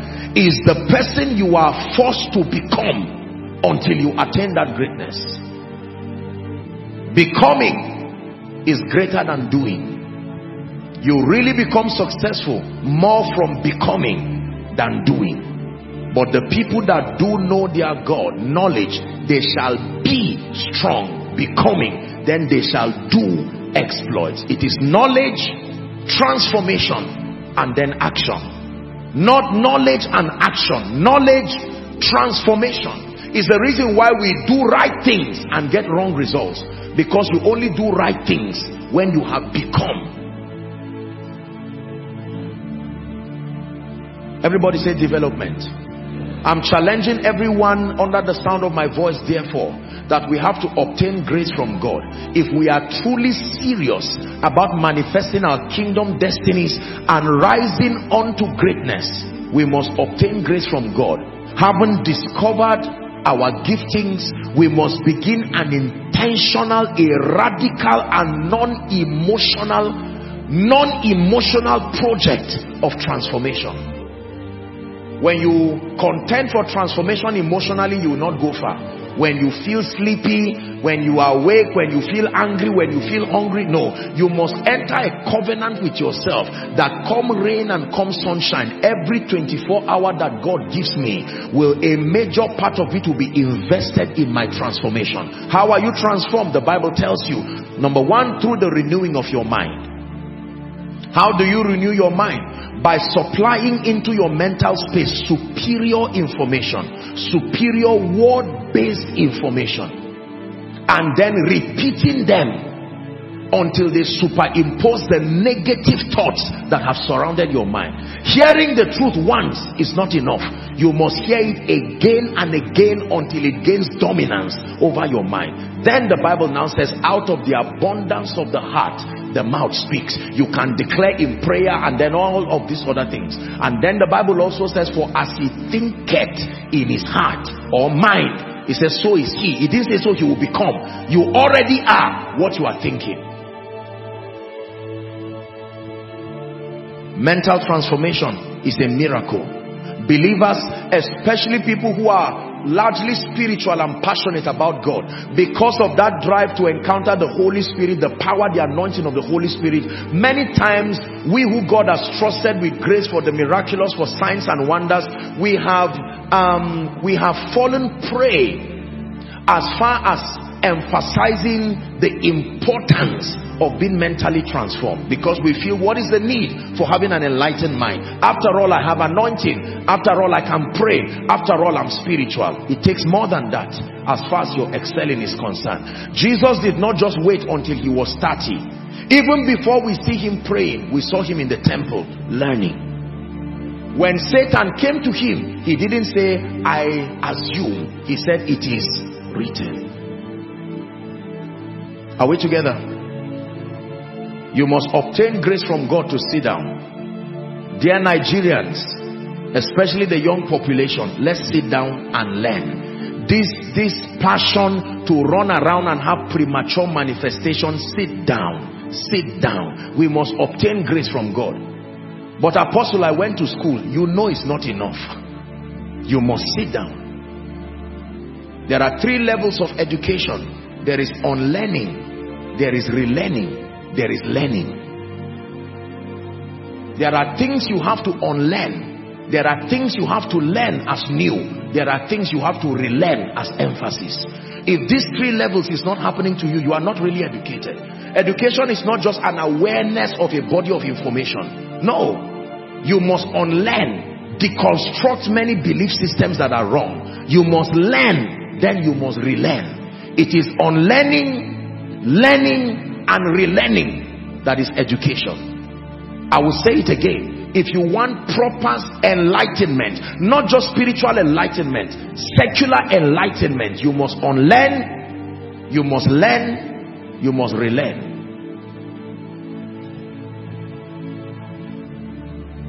Develop your mind.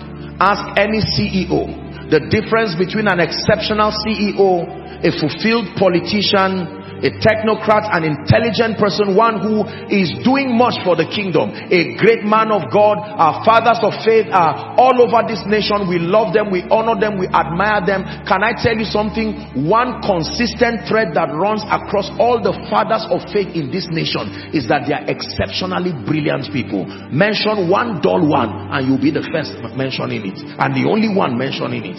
There is no dull father of faith that I know who is making global impact because ministry is more than preaching preaching only accounts for at least 30% of ministry. There is administration there is leadership there is diplomacy. There are all kinds of factors involved in ministry. For them to win this much it is the Holy Spirit in partnership with an enlightened mind. We have this idea that God just landed on them and commissioned them. Find out their labor. Find out the things they do the little that we are doing for God here, we can feel the heat and the disadvantage of not being enlightened. Please, I encourage you from families to institutions, religious and secular institutions, business and all of that, we must settle down to contend for knowledge. Settle down to contend for knowledge. Challenge yourself to be enlightened. And don't let the devil make you think that what I'm sharing tonight is not important. It is absolutely important. The destinies of people are tied to your rising and your greatness. It is selfish to refuse to be great because more than yourself, there are people who will eat from the fruit of your greatness. Are we together? So discovery and then refining when you begin to refine your mind and refine your gifts, it ushers you into the next phase of your season of preparation called the season of testing. Write it down. The season of testing. Oh dear, I wish I had time.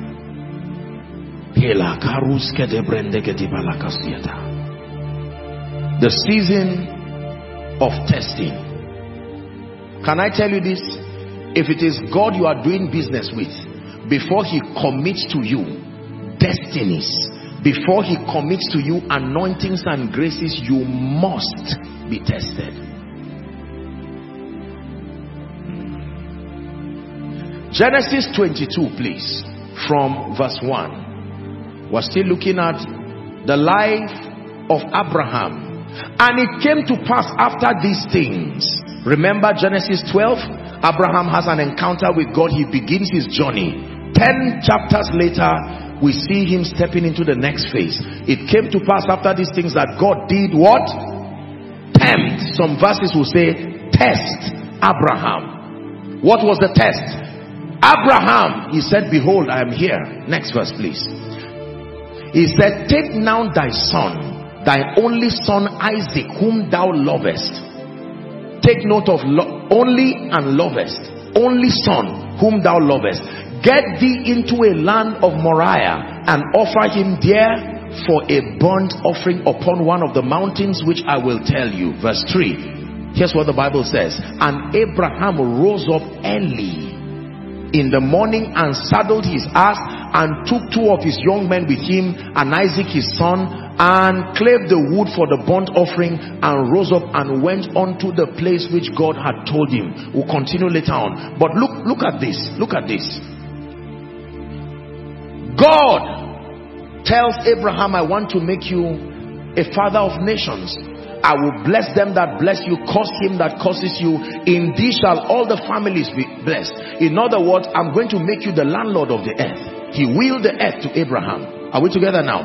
And then Abraham did not know that as he kept obeying God, transiting, he will get to a point where God will now say, now, we are getting to the season where prophecy and destiny is about to be activated but not without a test the bible does not leave us in the dark as to the fact that everything that was happening was a test but abraham did not know it was a test can i tell you this this final phase of your preparation season is the hardest phase for most people ask any great man they will tell you the season of test is a season where you have to obtain grace from god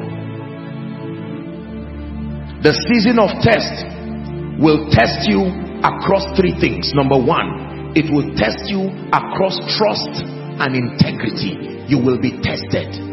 You will be tested. You will be tested. Your capacity to be a person of integrity will be tested beyond measure. Number two, the second test is the test of patience. The test of patience. I can tell you this if it is God who is lifting you, he will stretch you from pillar to post. Man of God, let me tell you what he will do to you as a great man on fire God loving you your pastor just looks at you and says you are going to be the person opening the gate at the church. You look at the potential of your anointing compared to the miracle that just happened before you came and say pastor sorry. I hope you know that two among these ten testimonies came directly from me. And yet God says go and do it. Can I tell you this the test of greatness achieves many things. Among them it must humble you to your lowest otherwise it's not God lifting you. Some of these insulting derogatory experiences we go through the man of God may not know God is using him to test you. Nobody knows that it's a test. It's, it's only God. It's not like men know. If a man tries to test you he's not God it is at the end looking from hindsight you will know that it was not about Isaac it was not about Abraham. It was about God saying, for me to commit this kind to you. This is where many people fail. They fail the test. Can I tell you this? The test of destiny will insult your pedigree. The test of destiny will turn you. Sometimes you look at yourself and say, I'm not a fool. Be careful. The moment it starts looking like God is just allowing things to fall your hand, like we call it, be careful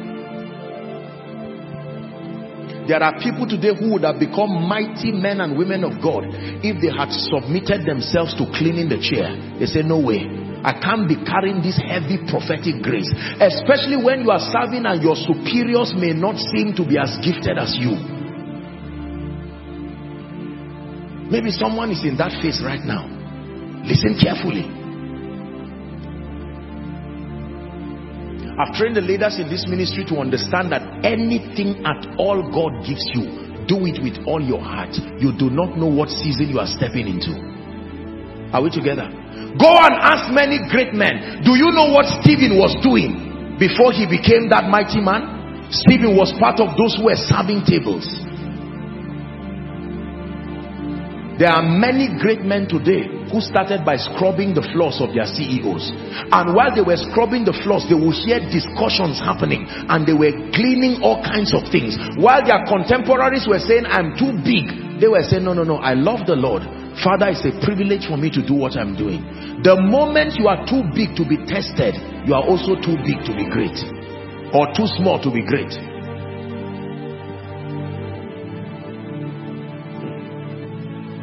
I have told God and I told God this right from before he lifted me.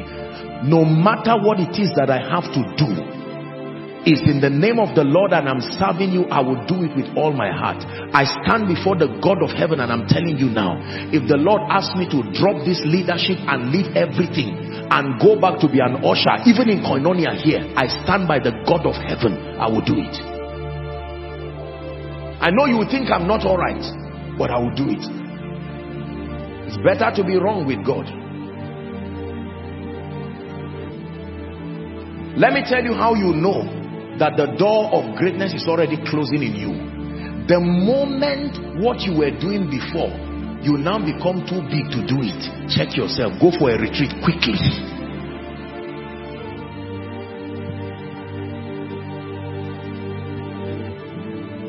Some of us as it is today, if you hold a broom, you will be sick.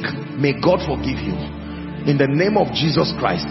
Because you see, can I be honest with you? One of the ways to walk in humility is that occasionally in your life, disengage yourself with certain privileges even if it's for a day and you go back to the things you used to do. They will administer a measure of humility to keep you balanced. Because you see as you rise there will be people to serve you protocol you see me coming in and you see all these my people everything. And some of you this is what you are looking at. When you look at all these things they oh God I must be like Joshua Selman not his prayer life not his word life what you want is this one and God says you lie. I'm not I'm not you don't cheat me like that. You go back and start that school of the spirit.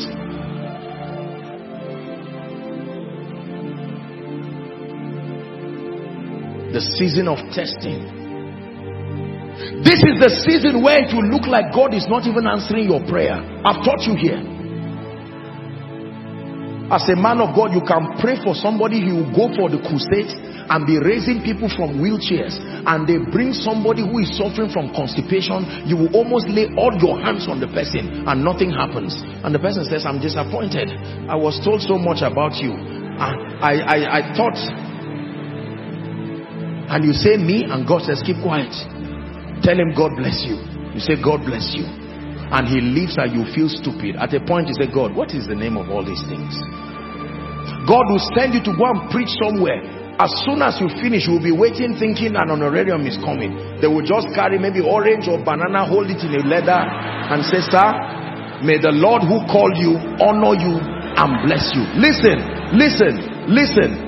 And you are standing there and wondering, okay, a three days conference and God says accept it quickly and go. He's winning you of the lust for things.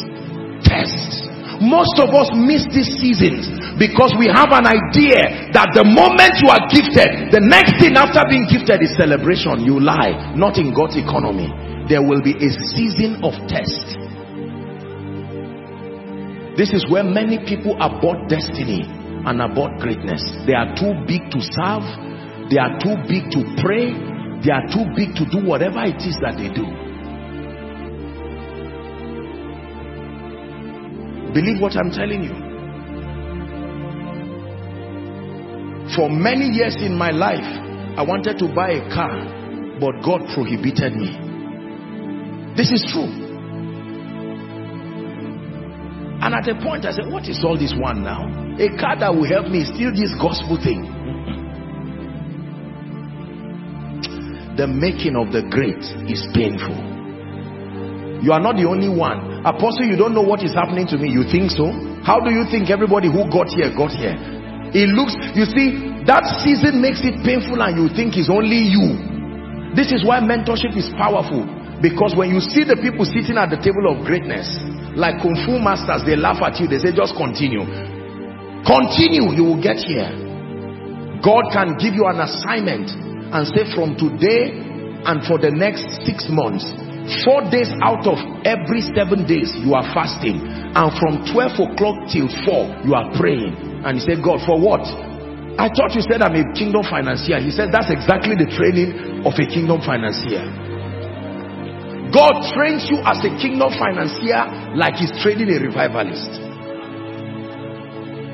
you will say God confirm it. With speed you will have a dream. Someone will send you a text. God will send another word so that you must do it. With the exact word you must fast and you must pray. And can I tell you this? You will fast for two three months thinking there is a mighty crusade coming. Nothing will happen till you finish that fasting. This is a test. I'm explaining this to you because many of you are in this season now. I tell you lift up your eyes look beyond the pain. Your salvation is near test. Apostle, God is calling me to be a kingdom billionaire. Huh. He will not ask you to open an account. He will ask you to empty everything in your account. Only God knows how many times. That is the test. I know you will cast that voice. You say, no, God doesn't work like that. I am telling you, he works like that. There is a way that God works like that. There are demons, yes. But there is a way that God works. You must give everything. I've taught you that the price for all of God is all of you. God will wait until they pay you arrears for one year. He will not wait until they give you a seed. It's easy when they dash you money. But God will wait until they pay you your arrears. And you say, take that Isaac. Go to a mountain. He can even say you should sow it to someone you don't like. A ministry you don't like. Yours is to obey. What do you think being a kingdom financier is? Just having an account with money and business ideas? No, sir. What do you think being a man of God is? Just having a gift and a platform to speak? Uh-uh. For everyone you see who has tasted of greatness, there is blood dripping on the altar. Believe me when I tell you this. The only way to get to the throne is to pass through the cross. I'm speaking to someone now. Because you are in a season of your life. Just help those under the anointing. You are in a season of your life where it looks like nothing is happening. This is applicable to all men.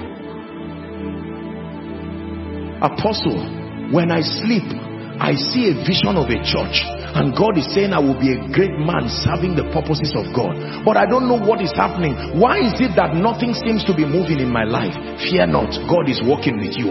Let me tell you this if you never get to a point in your life where you don't even know the name of what you are doing it's not God who is training you you get to a point in your life where you say what are we doing just tell me the name of what we are doing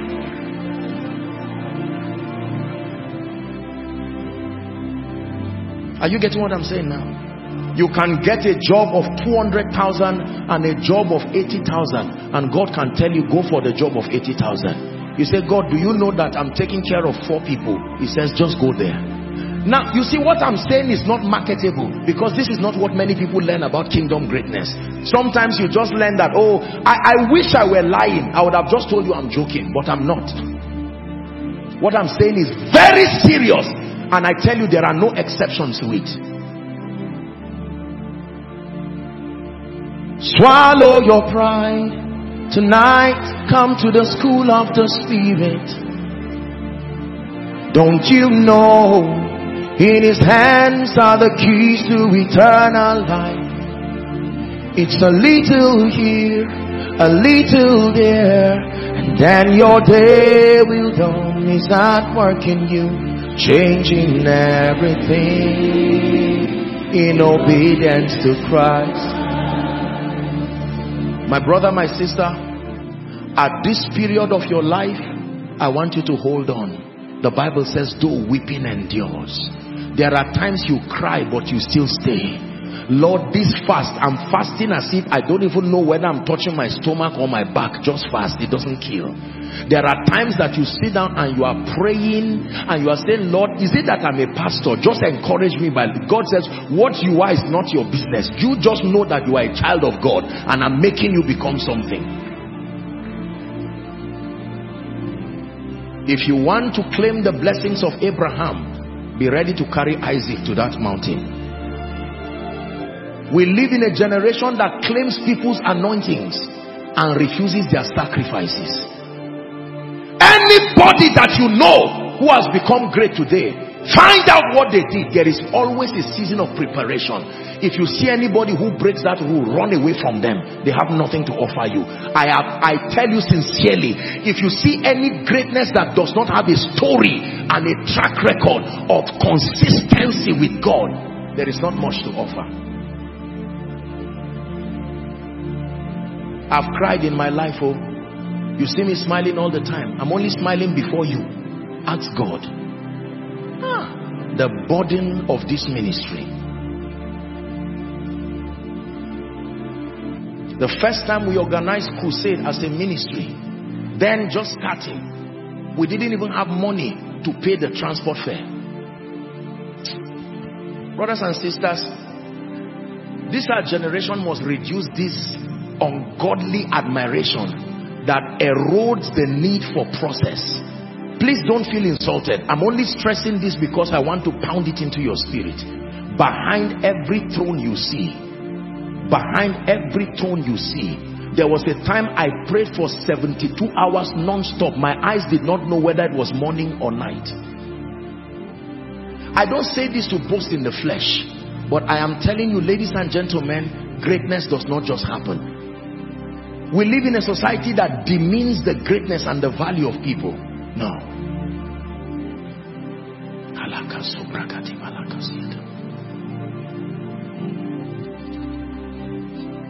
I've had the honor and the privilege of knowing and being with a few of the fathers of faith in this nation. I tell you sometimes when you look at them, you can almost see in the spirit blood just dripping like rain on the ground. Their entire lives have become a drink offering. Before, even business people, before you admire people, you want to stretch your hands to the sick and they are healed. You want to tell someone stand up from a wheelchair and he stands. You want to open a church or an assembly and God honors you with people. Please let me tell you this it is more than just cleaning. There is a school of the spirit. There is a cup you must drink of and a baptism you must be baptized with. They came to Jesus and said, can you grant that when you are exalted, we will sit at your left and right? He said the space is available, but here is the condition. Can you drink of my cup and be baptized? Listen, Moses was a man who had been trained by the Holy Spirit. Do you know Moses was a stammerer? And yet look at the kind of heavy anointing he was carrying. And he was quiet. He didn't prophesy. When the anointing on him came on 70 elders, not children, a part of it, oh, none of them could stand and control it. Yet that's what one man was carrying. And he was quiet training gives you stability. It gives you stamina. When you are in the school of the spirit especially say as a minister he will teach you to know when to speak. He will teach you to know when to be quiet. It's not everything that offends you. Say people are offending me in this church. You've not gone through the school of the spirit. When you go through he teaches you stability why do they do trainings for people before they promote them even in organizations? Am i right on that? That before you promote people they call them and they have specialized trainings. Question what do they teach them there that they've not taught them before? You are taking a director or something to become an AGM and you sometimes they even go for retreats. our politicians in this nation go for retreats. what are they saying there the testing process is very difficult. God will test everything he will be using you to do. One day you will pray and it will look like the prayer is not answered and God will watch you. After you have preached and said there is nothing my God cannot do you will feel as if his headache whether it's from the back of your head or the front you may not be able to explain and like Paul, you will lay your hands. I'm sorry I'm not giving us a lot of scriptural references. I'm hurrying up. I besought him thrice that this thorn be taken away from me. And he says, my grace is sufficient for you. For my, my strength is made perfect in your weakness. How do you help the poor? When you never become like that. There is a man of God that God gave an assignment for one or two years that he should leave all his money and everything and go and live somewhere in this nation. And he went and lived. You would think he does not have anything. It was the sacrifice. In the course of that journey he received a burden for that land such a powerful evangelical burden and it changed his life. Uneasy lies the head that wears the crown your season of preparation discovery, development and refining and then the season of testing. My prayer for you is that you will not give up during your season of test. Man of God, hear me. Everything God told you, he will still do. That man of God, that woman of God you are, you don't look like it. The Bible says it does not yet appear. Just stay with God just stay with God. Dear CEO, it's true that God called you. You put your hands in your pocket. The only thing you touch is the end of your pocket. Don't worry. It is true you are a kingdom financier. It will not come the way you think it will happen. You are still in the school of the spirit. Can I tell you this? Don't be ashamed of your tears. Cry but stay. Whatsoever he tells you to do, do it. Let's hurry up so we can pray.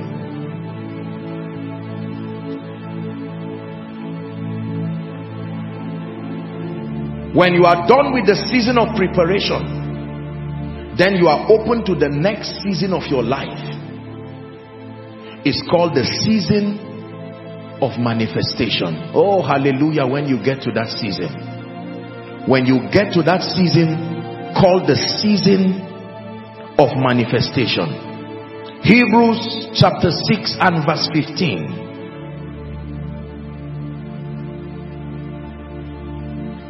Hebrews chapter 6 and verse 15. Please read with me, everyone. One to read.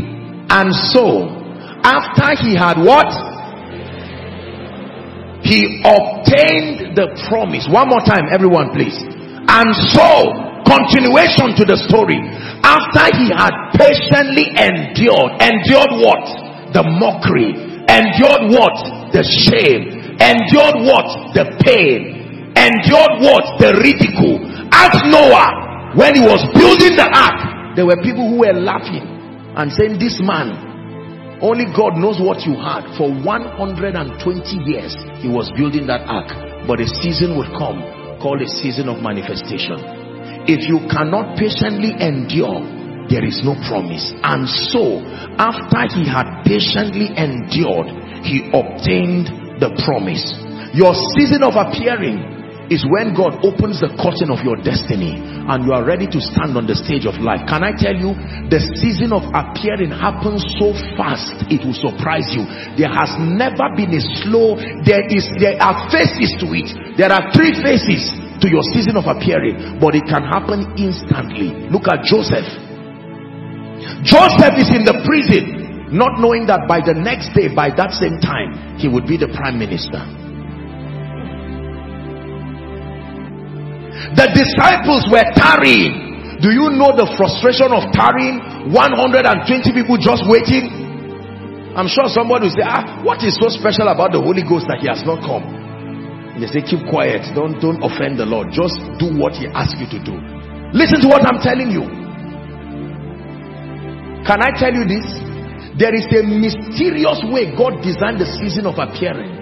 It has indicators, but you will never know the exact moment you just keep being faithful. You don't know that by the next day you are going to get a job.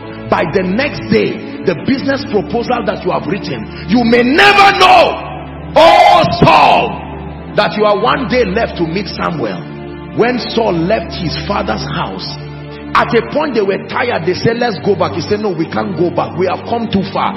The same energy it takes to go back is the same energy it takes to continue. Let's finish up. There is a seer and as soon as they went by the gates, they met this mysterious man called Samuel. Samuel laughed. He said, Go up. I will come and tell you what is in your heart. You will get up one morning thinking it will be like any other day. And God will position someone. You do not know that you have just wrapped up your season of training. I can tell you this. How do you know your season of training has come to an end? God himself defines the moment for you. But I tell you this for everyone who ended seasons a man was there to lift his hands. If you are Joseph Pharaoh is there. If you are Saul Samuel is there. For as long as you have not seen your Samuel keep moving. For as long as you have not seen Pharaoh Joseph keep interpreting the dreams for free. A day will come you will interpret it and it will not be for free again. But qualify do it for the wine presser for free. Do it for the baker for free. Let the wine presser forget you for two years. It's still a test. Because one night pharaoh will send for you. And on that day you will not interpret for free again. Why will joseph interpret a dream for free? Interpret this for free. And even beg the man and say please if you get to pharaoh tell him i am innocent and he forgot.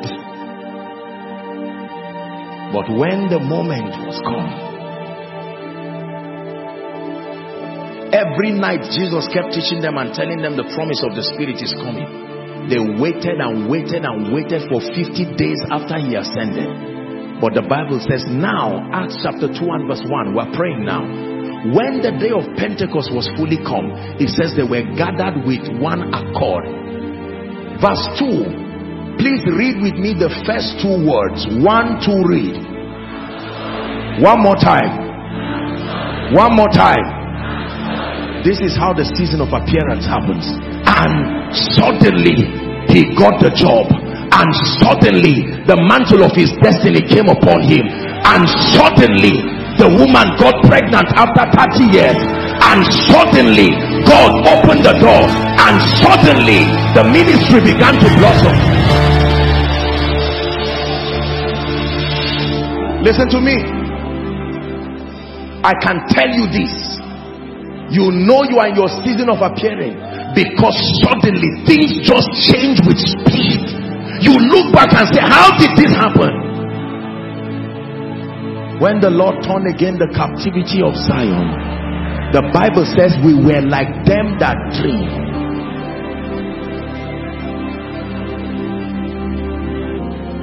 When the Lord began to open doors of ministry for me when the Lord began to show me his mercy on that wise it came with such level of speed I could no longer accommodate my schedules what is this new thing that is happening to me? It's as if a curtain just opened everywhere. Joshua Selman I know how seasons of greatness comes. But can I tell you this? While you wait cry but wait. Keep doing what he's asking you to do you sowed the seed like a fool and you are sitting down. And God can I tell you this? Nobody has exhausted his season yet. The moment you get to that season of appearing then the, the next level starts with the same cycle again. Preparation and then manifestation. Then the next cycle of the next realm preparation you don't exhaust it. Look at our father in the lord bishop david oyedepo. When he was building the the first tabernacle. Oh did he know another one was coming? When baba deboye was building the old crown of redeem that one is a miracle already. That is somebody's prayer point in many lifetimes. But after enduring god now told him build three kilometers by three kilometers. Next instruction. I remember those days in the ministry we used to sit on the ground on mats and then the days of Zaria. And then now he's brought us into the city. Only God knows how many episodes of this greatness will happen in our lifetime. That is why it's dangerous to over celebrate realms. They would distract you. There is a healthy way to celebrate and prepare. Because every time you attain a manifestation of a realm the preparation for the next realm should start immediately. This is how champions live champions never plateau. Champions never rest. As soon as they pat their back they know that you are beginning another circle. Listen to what i'm telling you. Some of you this is the reason why you rose up in ministry you rose up in your finances. As soon as you made 1 million 10 million 100 million you just plateaued and say ah my soul find rest. No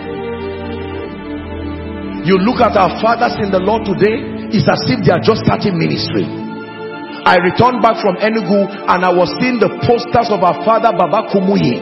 Everywhere. I said at this age this man is still traveling and holding crusades as if he's trying to gain visibility.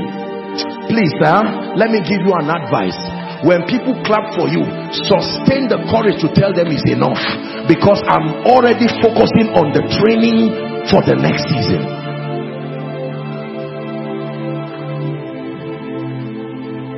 Let me wrap up. We're going to pray. Give us Mark chapter 4 from verse 26. Let me show you the three levels of stepping into your season of appearing. Mark chapter 4 from verse 26. Please look up everybody. Never forget this spiritual formula. We're about to pray. And he said, so is the kingdom of God as if a man should cast seed where into the ground. 27 and should sleep. And rise up night and day. And the seed should spring and grow up. He knoweth not. Is it in your bible there? Now here is the progression. For the earth bringeth forth fruit of herself. Now when it has to do with bringing forth fruit three levels. First the blade then the ear. After that the full-blown corn in the air. When you begin to step into seasons of greatness everything will not happen at once. There are levels. First the air you will begin to see God honor you. There are politicians today for instance who started as local government chairman when they won they celebrated and God told them, be careful. Don't stop here. There is still another height. And then maybe they went to State House of Assembly and so on and so forth. And many are still on their way transiting. There are business people. I remember for some of you here, you will sit down and tell yourself, ah, I just made one million. And one million will look like forever for you. You are happy. Coming from your background. This is a miracle. And God says, celebrate. But a day will come, you will be feeding nations a day will come you will sign a million dollars two million dollars and give nations and they will ask you how did it feel the first day you say i still can remember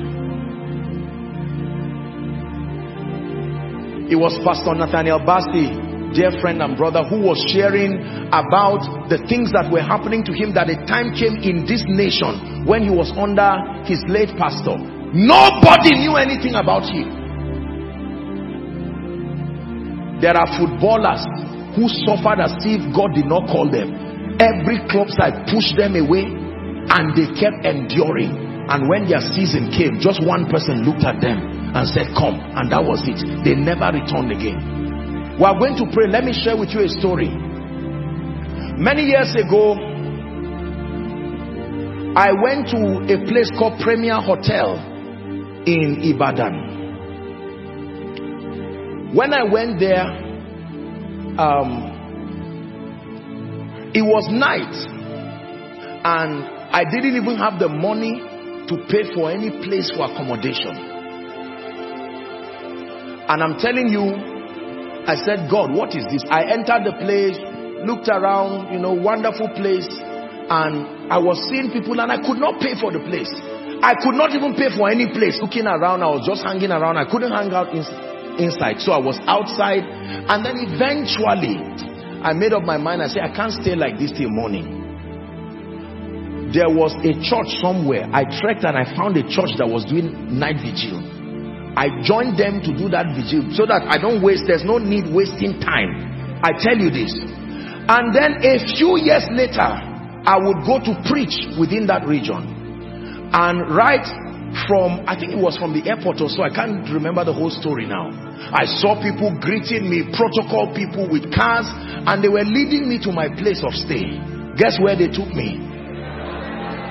When I saw myself climbing that hill, tears filled my eyes. And I said, Oh God, only a fool says there is no God. When they dropped me there, they took me to their highest suit and I was there. I usually travel with my people. And they were outside, they were swimming. There was a program in the evening, you know, but these guys were swimming, playing table tennis, and I was watching them from that place. I said, It's not your fault. My dear people.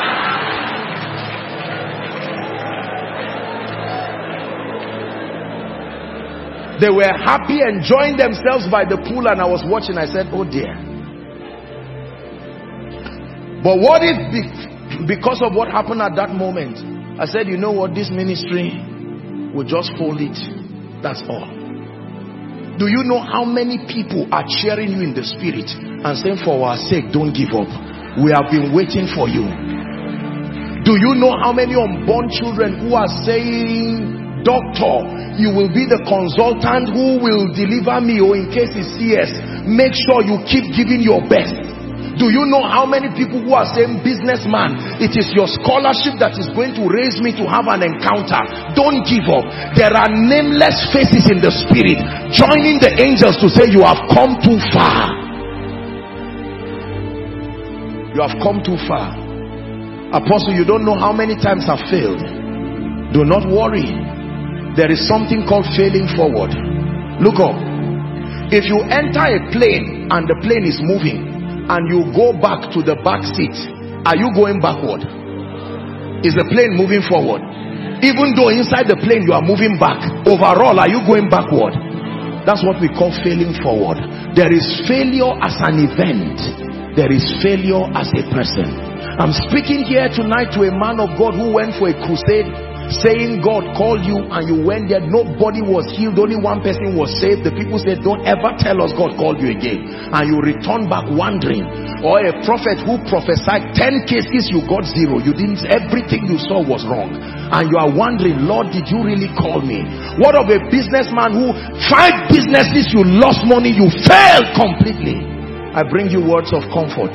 In this kingdom there is something called the season of preparation and the season of appearing. During your season of preparation, you discover God, you discover you, you discover that rod that you will be using to do mighty things for the kingdom. Can I tell you this? No matter how many times you fall, don't throw that rod. That is the rod that you will part the Red Sea with. Make sure by the time you get to the Red Sea, you don't get there alone. Get there with your rod Your rod can be your voice. Your rod can be your hands. Your rod can be your brain. Your rod can be your character. Everything that can help you. Today we thank God for the privilege of this rod he has so trained us to hold. It was once the rod of Moses, but when he handed it over to God, it became the rod of God. Never called the rod of Moses again. It is called the voice of you but when you hand it over to God, it's now called the voice of God. It will now sing songs that will go around the world. It will now preach messages that will go around the world.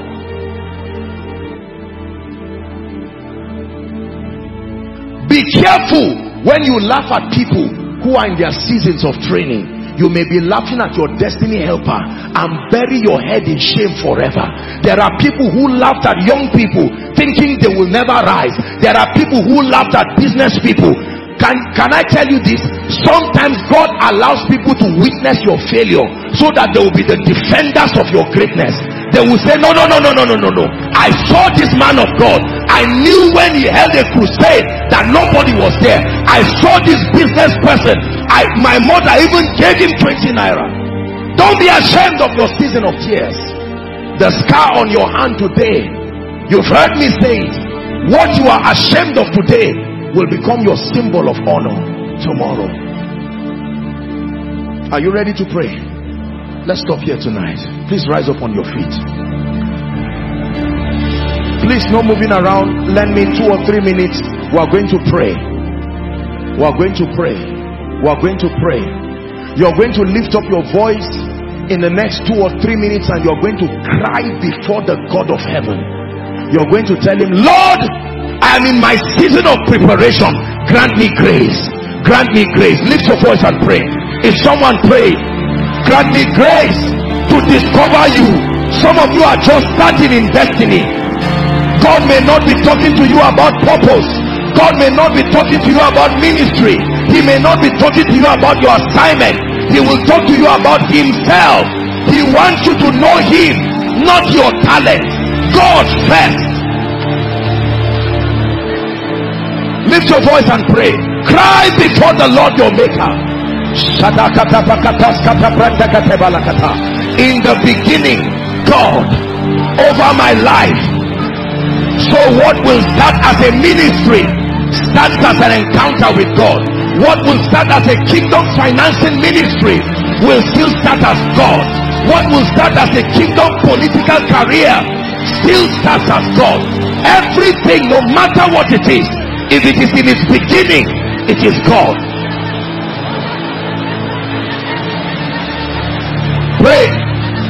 Pray, pray for your destiny.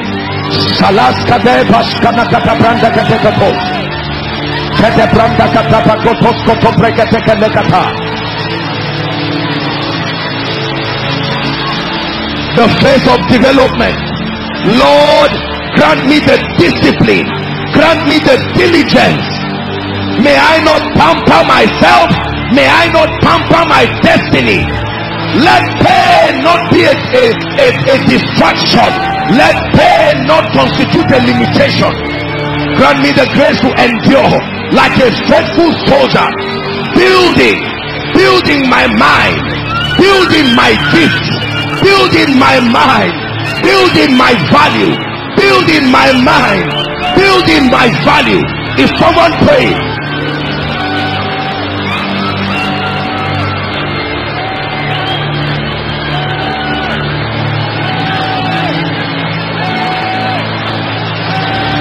building my mind building my value. This is the template that our fathers followed. This is the template that our fathers gave us. This is the template that scripture gives us. We cannot compromise on the pattern. Pray for the season of tests. Oh, that when God will prove me, may I be faithful. That when God will prove me, may I have the stamina to remain. Ye who have continued with me ye who have continued with destiny.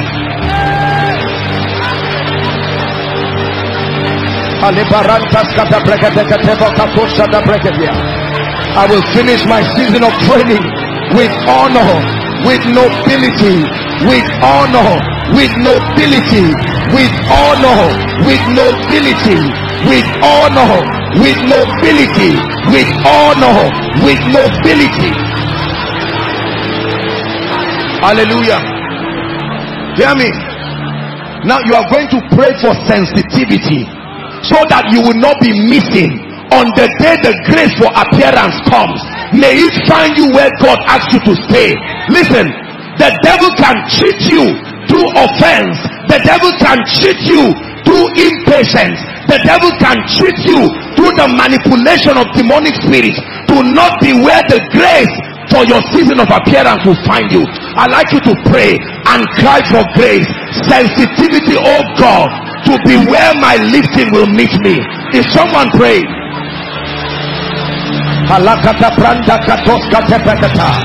Shilekete. Zezikete. Go ahead. Please pray. This is the spiritual strategy for greatness. This is the spiritual strategy. In this kingdom, there is no magic about how we rise this is the protocol non-emotional non-negotiable non-emotional non-negotiable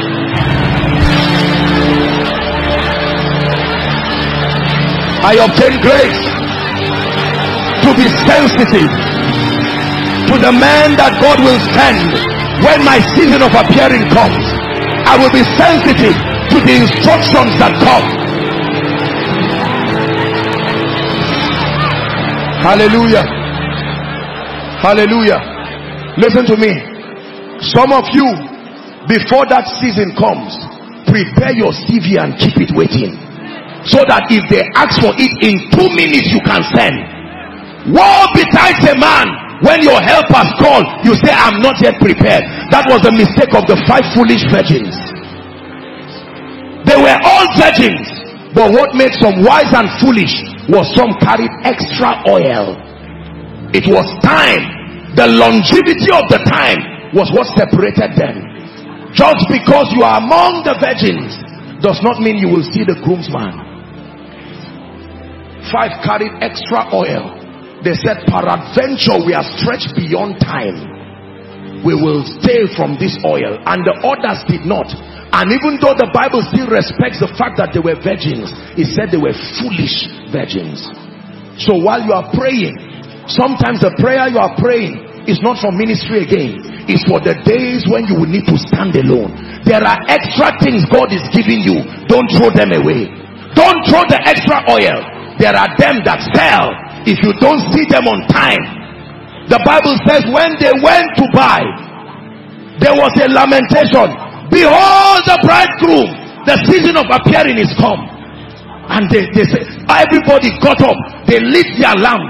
And for others the oil was not there. And they said sorry even though you have waited this long you have still missed the season. Go to them that sell and buy. That means you can buy on time because in any case you will still buy. Be sure that you don't buy too late. Buy when you are young. Buy before children come. Buy before responsibilities come. Buy before preaching engagements occupy you. Buy oil. Buy lamb. Buy before your fame goes away. Build character. Build grace. Build stamina. That's buying the oil.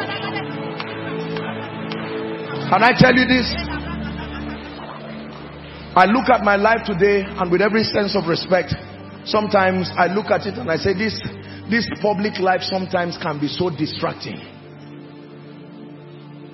I will pass and see something that I like on the street. I can't stop to buy it because both the person selling it and everybody there, it will become something else. Once upon a time, I had my liberty to live my life. A day will come, you will not have the time to do what you're doing, I'm telling you. Look how long we stay here. There was a time we had all the liberty. So when God is stretching you, see yourself as going to them that sell. Some of you, God is bringing you here. It may not be convenient.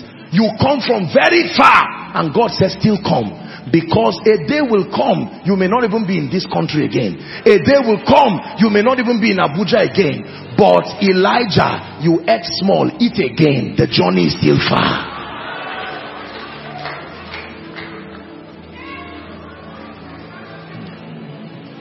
Please go back and listen to this message again. Go to Koinonia Global, you will find it on YouTube. Listen again and again and again. Take note of all these teachings that God has been bringing.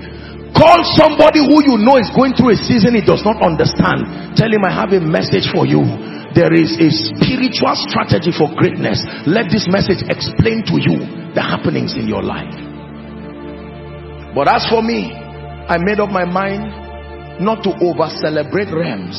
Because I know compared to where God is taking me and compared to where God is taking this ministry thank God for it. But we are only starting. I tell you this is not what I saw in the visions. No. You must insist till what God showed you comes to pass. When God showed this we saw nations not a city. So yours is to believe. Thank God for what God is doing across the globe but can I tell you as a great family of faith let us give God praise, but let's not be too distracted. There is a distraction that greatness and success at a level brings. We can become full of ourselves. Koinonia. God is doing ABC. Compared to the miraculous, we are just playing child's play. Compared to levels of fire to change territories. This is just, this is still a school of the spirit. Stay with God and let him be done with you and you will see that you will send one word and it will shift the spiritual climate of nations. I leave you with this word tonight therefore. Hear me. The Bible says, seeing then that we are surrounded by so great a cloud of witnesses, it says, let us lay aside every weight and the sin that doth easily beset us. Then it says to run with perseverance the race that is set before us, looking up to Jesus, who is the author and the finisher of your faith, modeling from him, who for the joy that was set before him, he endured the cross and despised the shame Father, we thank you for the privilege of coming to your house tonight. In the name of Jesus Christ, please would you give me one minute being that this um, pastor came all the way to fellowship with us from Goshen and we truly honor you alongside our fathers, Baba, um, Abioye and Bishop Oyedepo. These are fathers that I respect. These are people who have brought us grace and it will not be a wise thing to just finish like this. So please, if I would just invite him to come and speak a blessing on behalf of Goshen, the grace upon living faith. Let's honor him as he comes.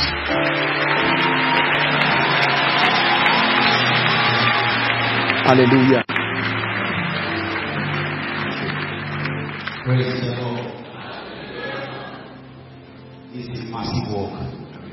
Let's celebrate Jesus one more time.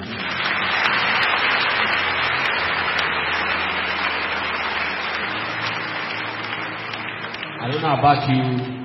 I'm blessed to be around at this point in time.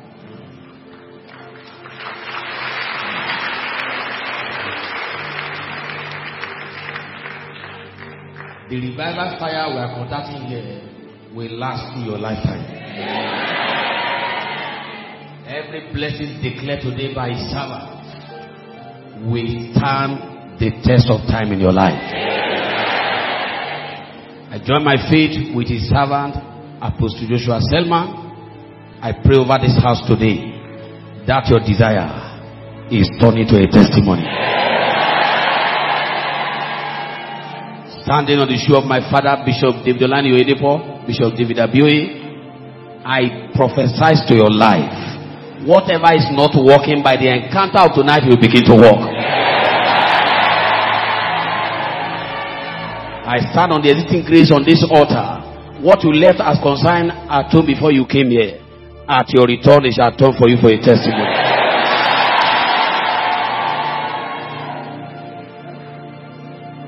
That woman that is looking for the fruit of the womb, your baby is on this altar tonight.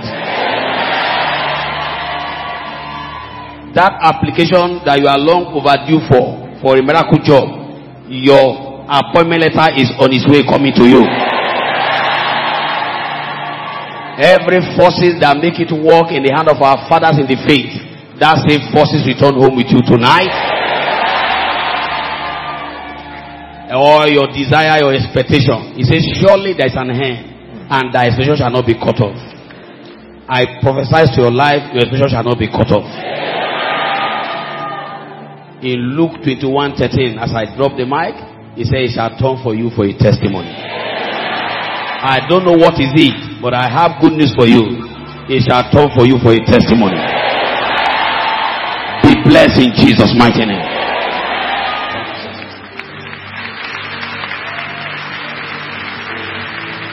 Hallelujah. Let's celebrate him. Praise the name of the Lord. Amen. Amen. Praise the name of the Lord. Now, please let me encourage you. We, I believe in the force of ingathering, just like we have learned from our fathers. And even though God has honored us, please hear me. I am very passionate about souls and this is God's mandate for us. Can I encourage you? Don't say Koinonia has crowds. This is not about crowd. Make sure that every time you come to church, please drag somebody and bring him to the house of the Lord. Many of you, when you hear these messages, you think about your family members and you think about your people. This is more than just trying to help a man of God to have this. This is not the idea at all. I must lend my voice and challenge you be a soul winner. If souls are not saved, lives will not be changed, a territory will not be transformed. So commit yourself to the ministry of ingathering, commit yourself to helping and letting people know and see Jesus. Are we together now? Let them know God is changing lives and that you desire for them to be changed. Grant them access to the teachings. It's a gift that you can give them. There is a reason why it is free. It has always been free so that the limitations of resources will be broken and you would have no excuse for your edification and make sure that you continue to grow and this word will keep building you in the name of Jesus. Very quickly, I want to make an altar call. Please let's minimize movement. You have received the blessing. You have heard the word. Some of you, you are in your season of preparation and you are even yet to start. Or perhaps you've started doing other things minus God. Please keep standing. I know you've been standing. Let's stand. We're almost wrapping up. There are people here. You came to church and you are saying, Apostle, haven't heard you. I know that I need Jesus. Others, you've given your life to Jesus, but you need to rededicate your life to Jesus. Whether you are here in the overflow following from your home, I am going to count one to five and give you an opportunity, especially that you are within here. Please don't be ashamed. Don't wait for anyone to come before you. I'd like you to boldly make that decision. Come to Jesus. He's giving you a new beginning. Are you ready? One. Let's celebrate them as they come. Don't sit back. If you are coming from the overflows, please clear the way for them. Clear the way for them, young and old, all together. God bless our daddy, our father is coming. God bless you. Is this how you celebrate salvation? The wages of sin is death, the Bible says. But the gift of God is eternal life through Jesus Christ, his son. Keep coming. Win that war tonight. You're saying, Apostle, I'm tired of my life. It's time for me to rise. No one in my family has risen. I know that I need Jesus. Please come quickly. I'm counting one to five and we'll be ready to pray. If you are coming from outside around the pavement there or the balcony, please come quickly. Join them very quickly. Two. Young and old, come to Jesus. Three.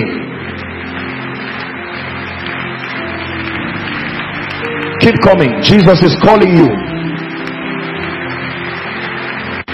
In the beginning, God. In the beginning, God. You can make that beginning start tonight, or you can recycle seasons of defeat or failure. In the beginning, God. Four, and finally five. Praise the name of the Lord. Thank you. Thank you.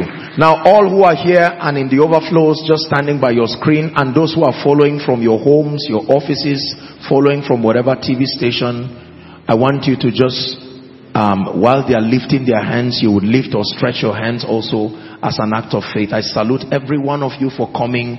It is honorable to come to Jesus. God bless you as you are still coming. Please join them very quickly. Please lift your right hand high above your head and say this after me. Mean it from the depth of your heart. It's not a poem. It's a declaration of faith that has spiritual implications. Say, Lord Jesus, tonight I have heard your word. I believe that you are the son of God. I believe that you died for me. I believe that you rose again for my justification. I declare from tonight and forever, Jesus is my Savior, my Lord, and my King. I receive the abundance of grace and the gift of righteousness. And I declare that I reign in life. I am a child of God. I go forward ever and backward never. In Jesus' name. Please keep your hands lifted. Father, we thank you for these ones. You have brought them to yourself. May the grace that keeps, may that grace keep them. In the name of Jesus.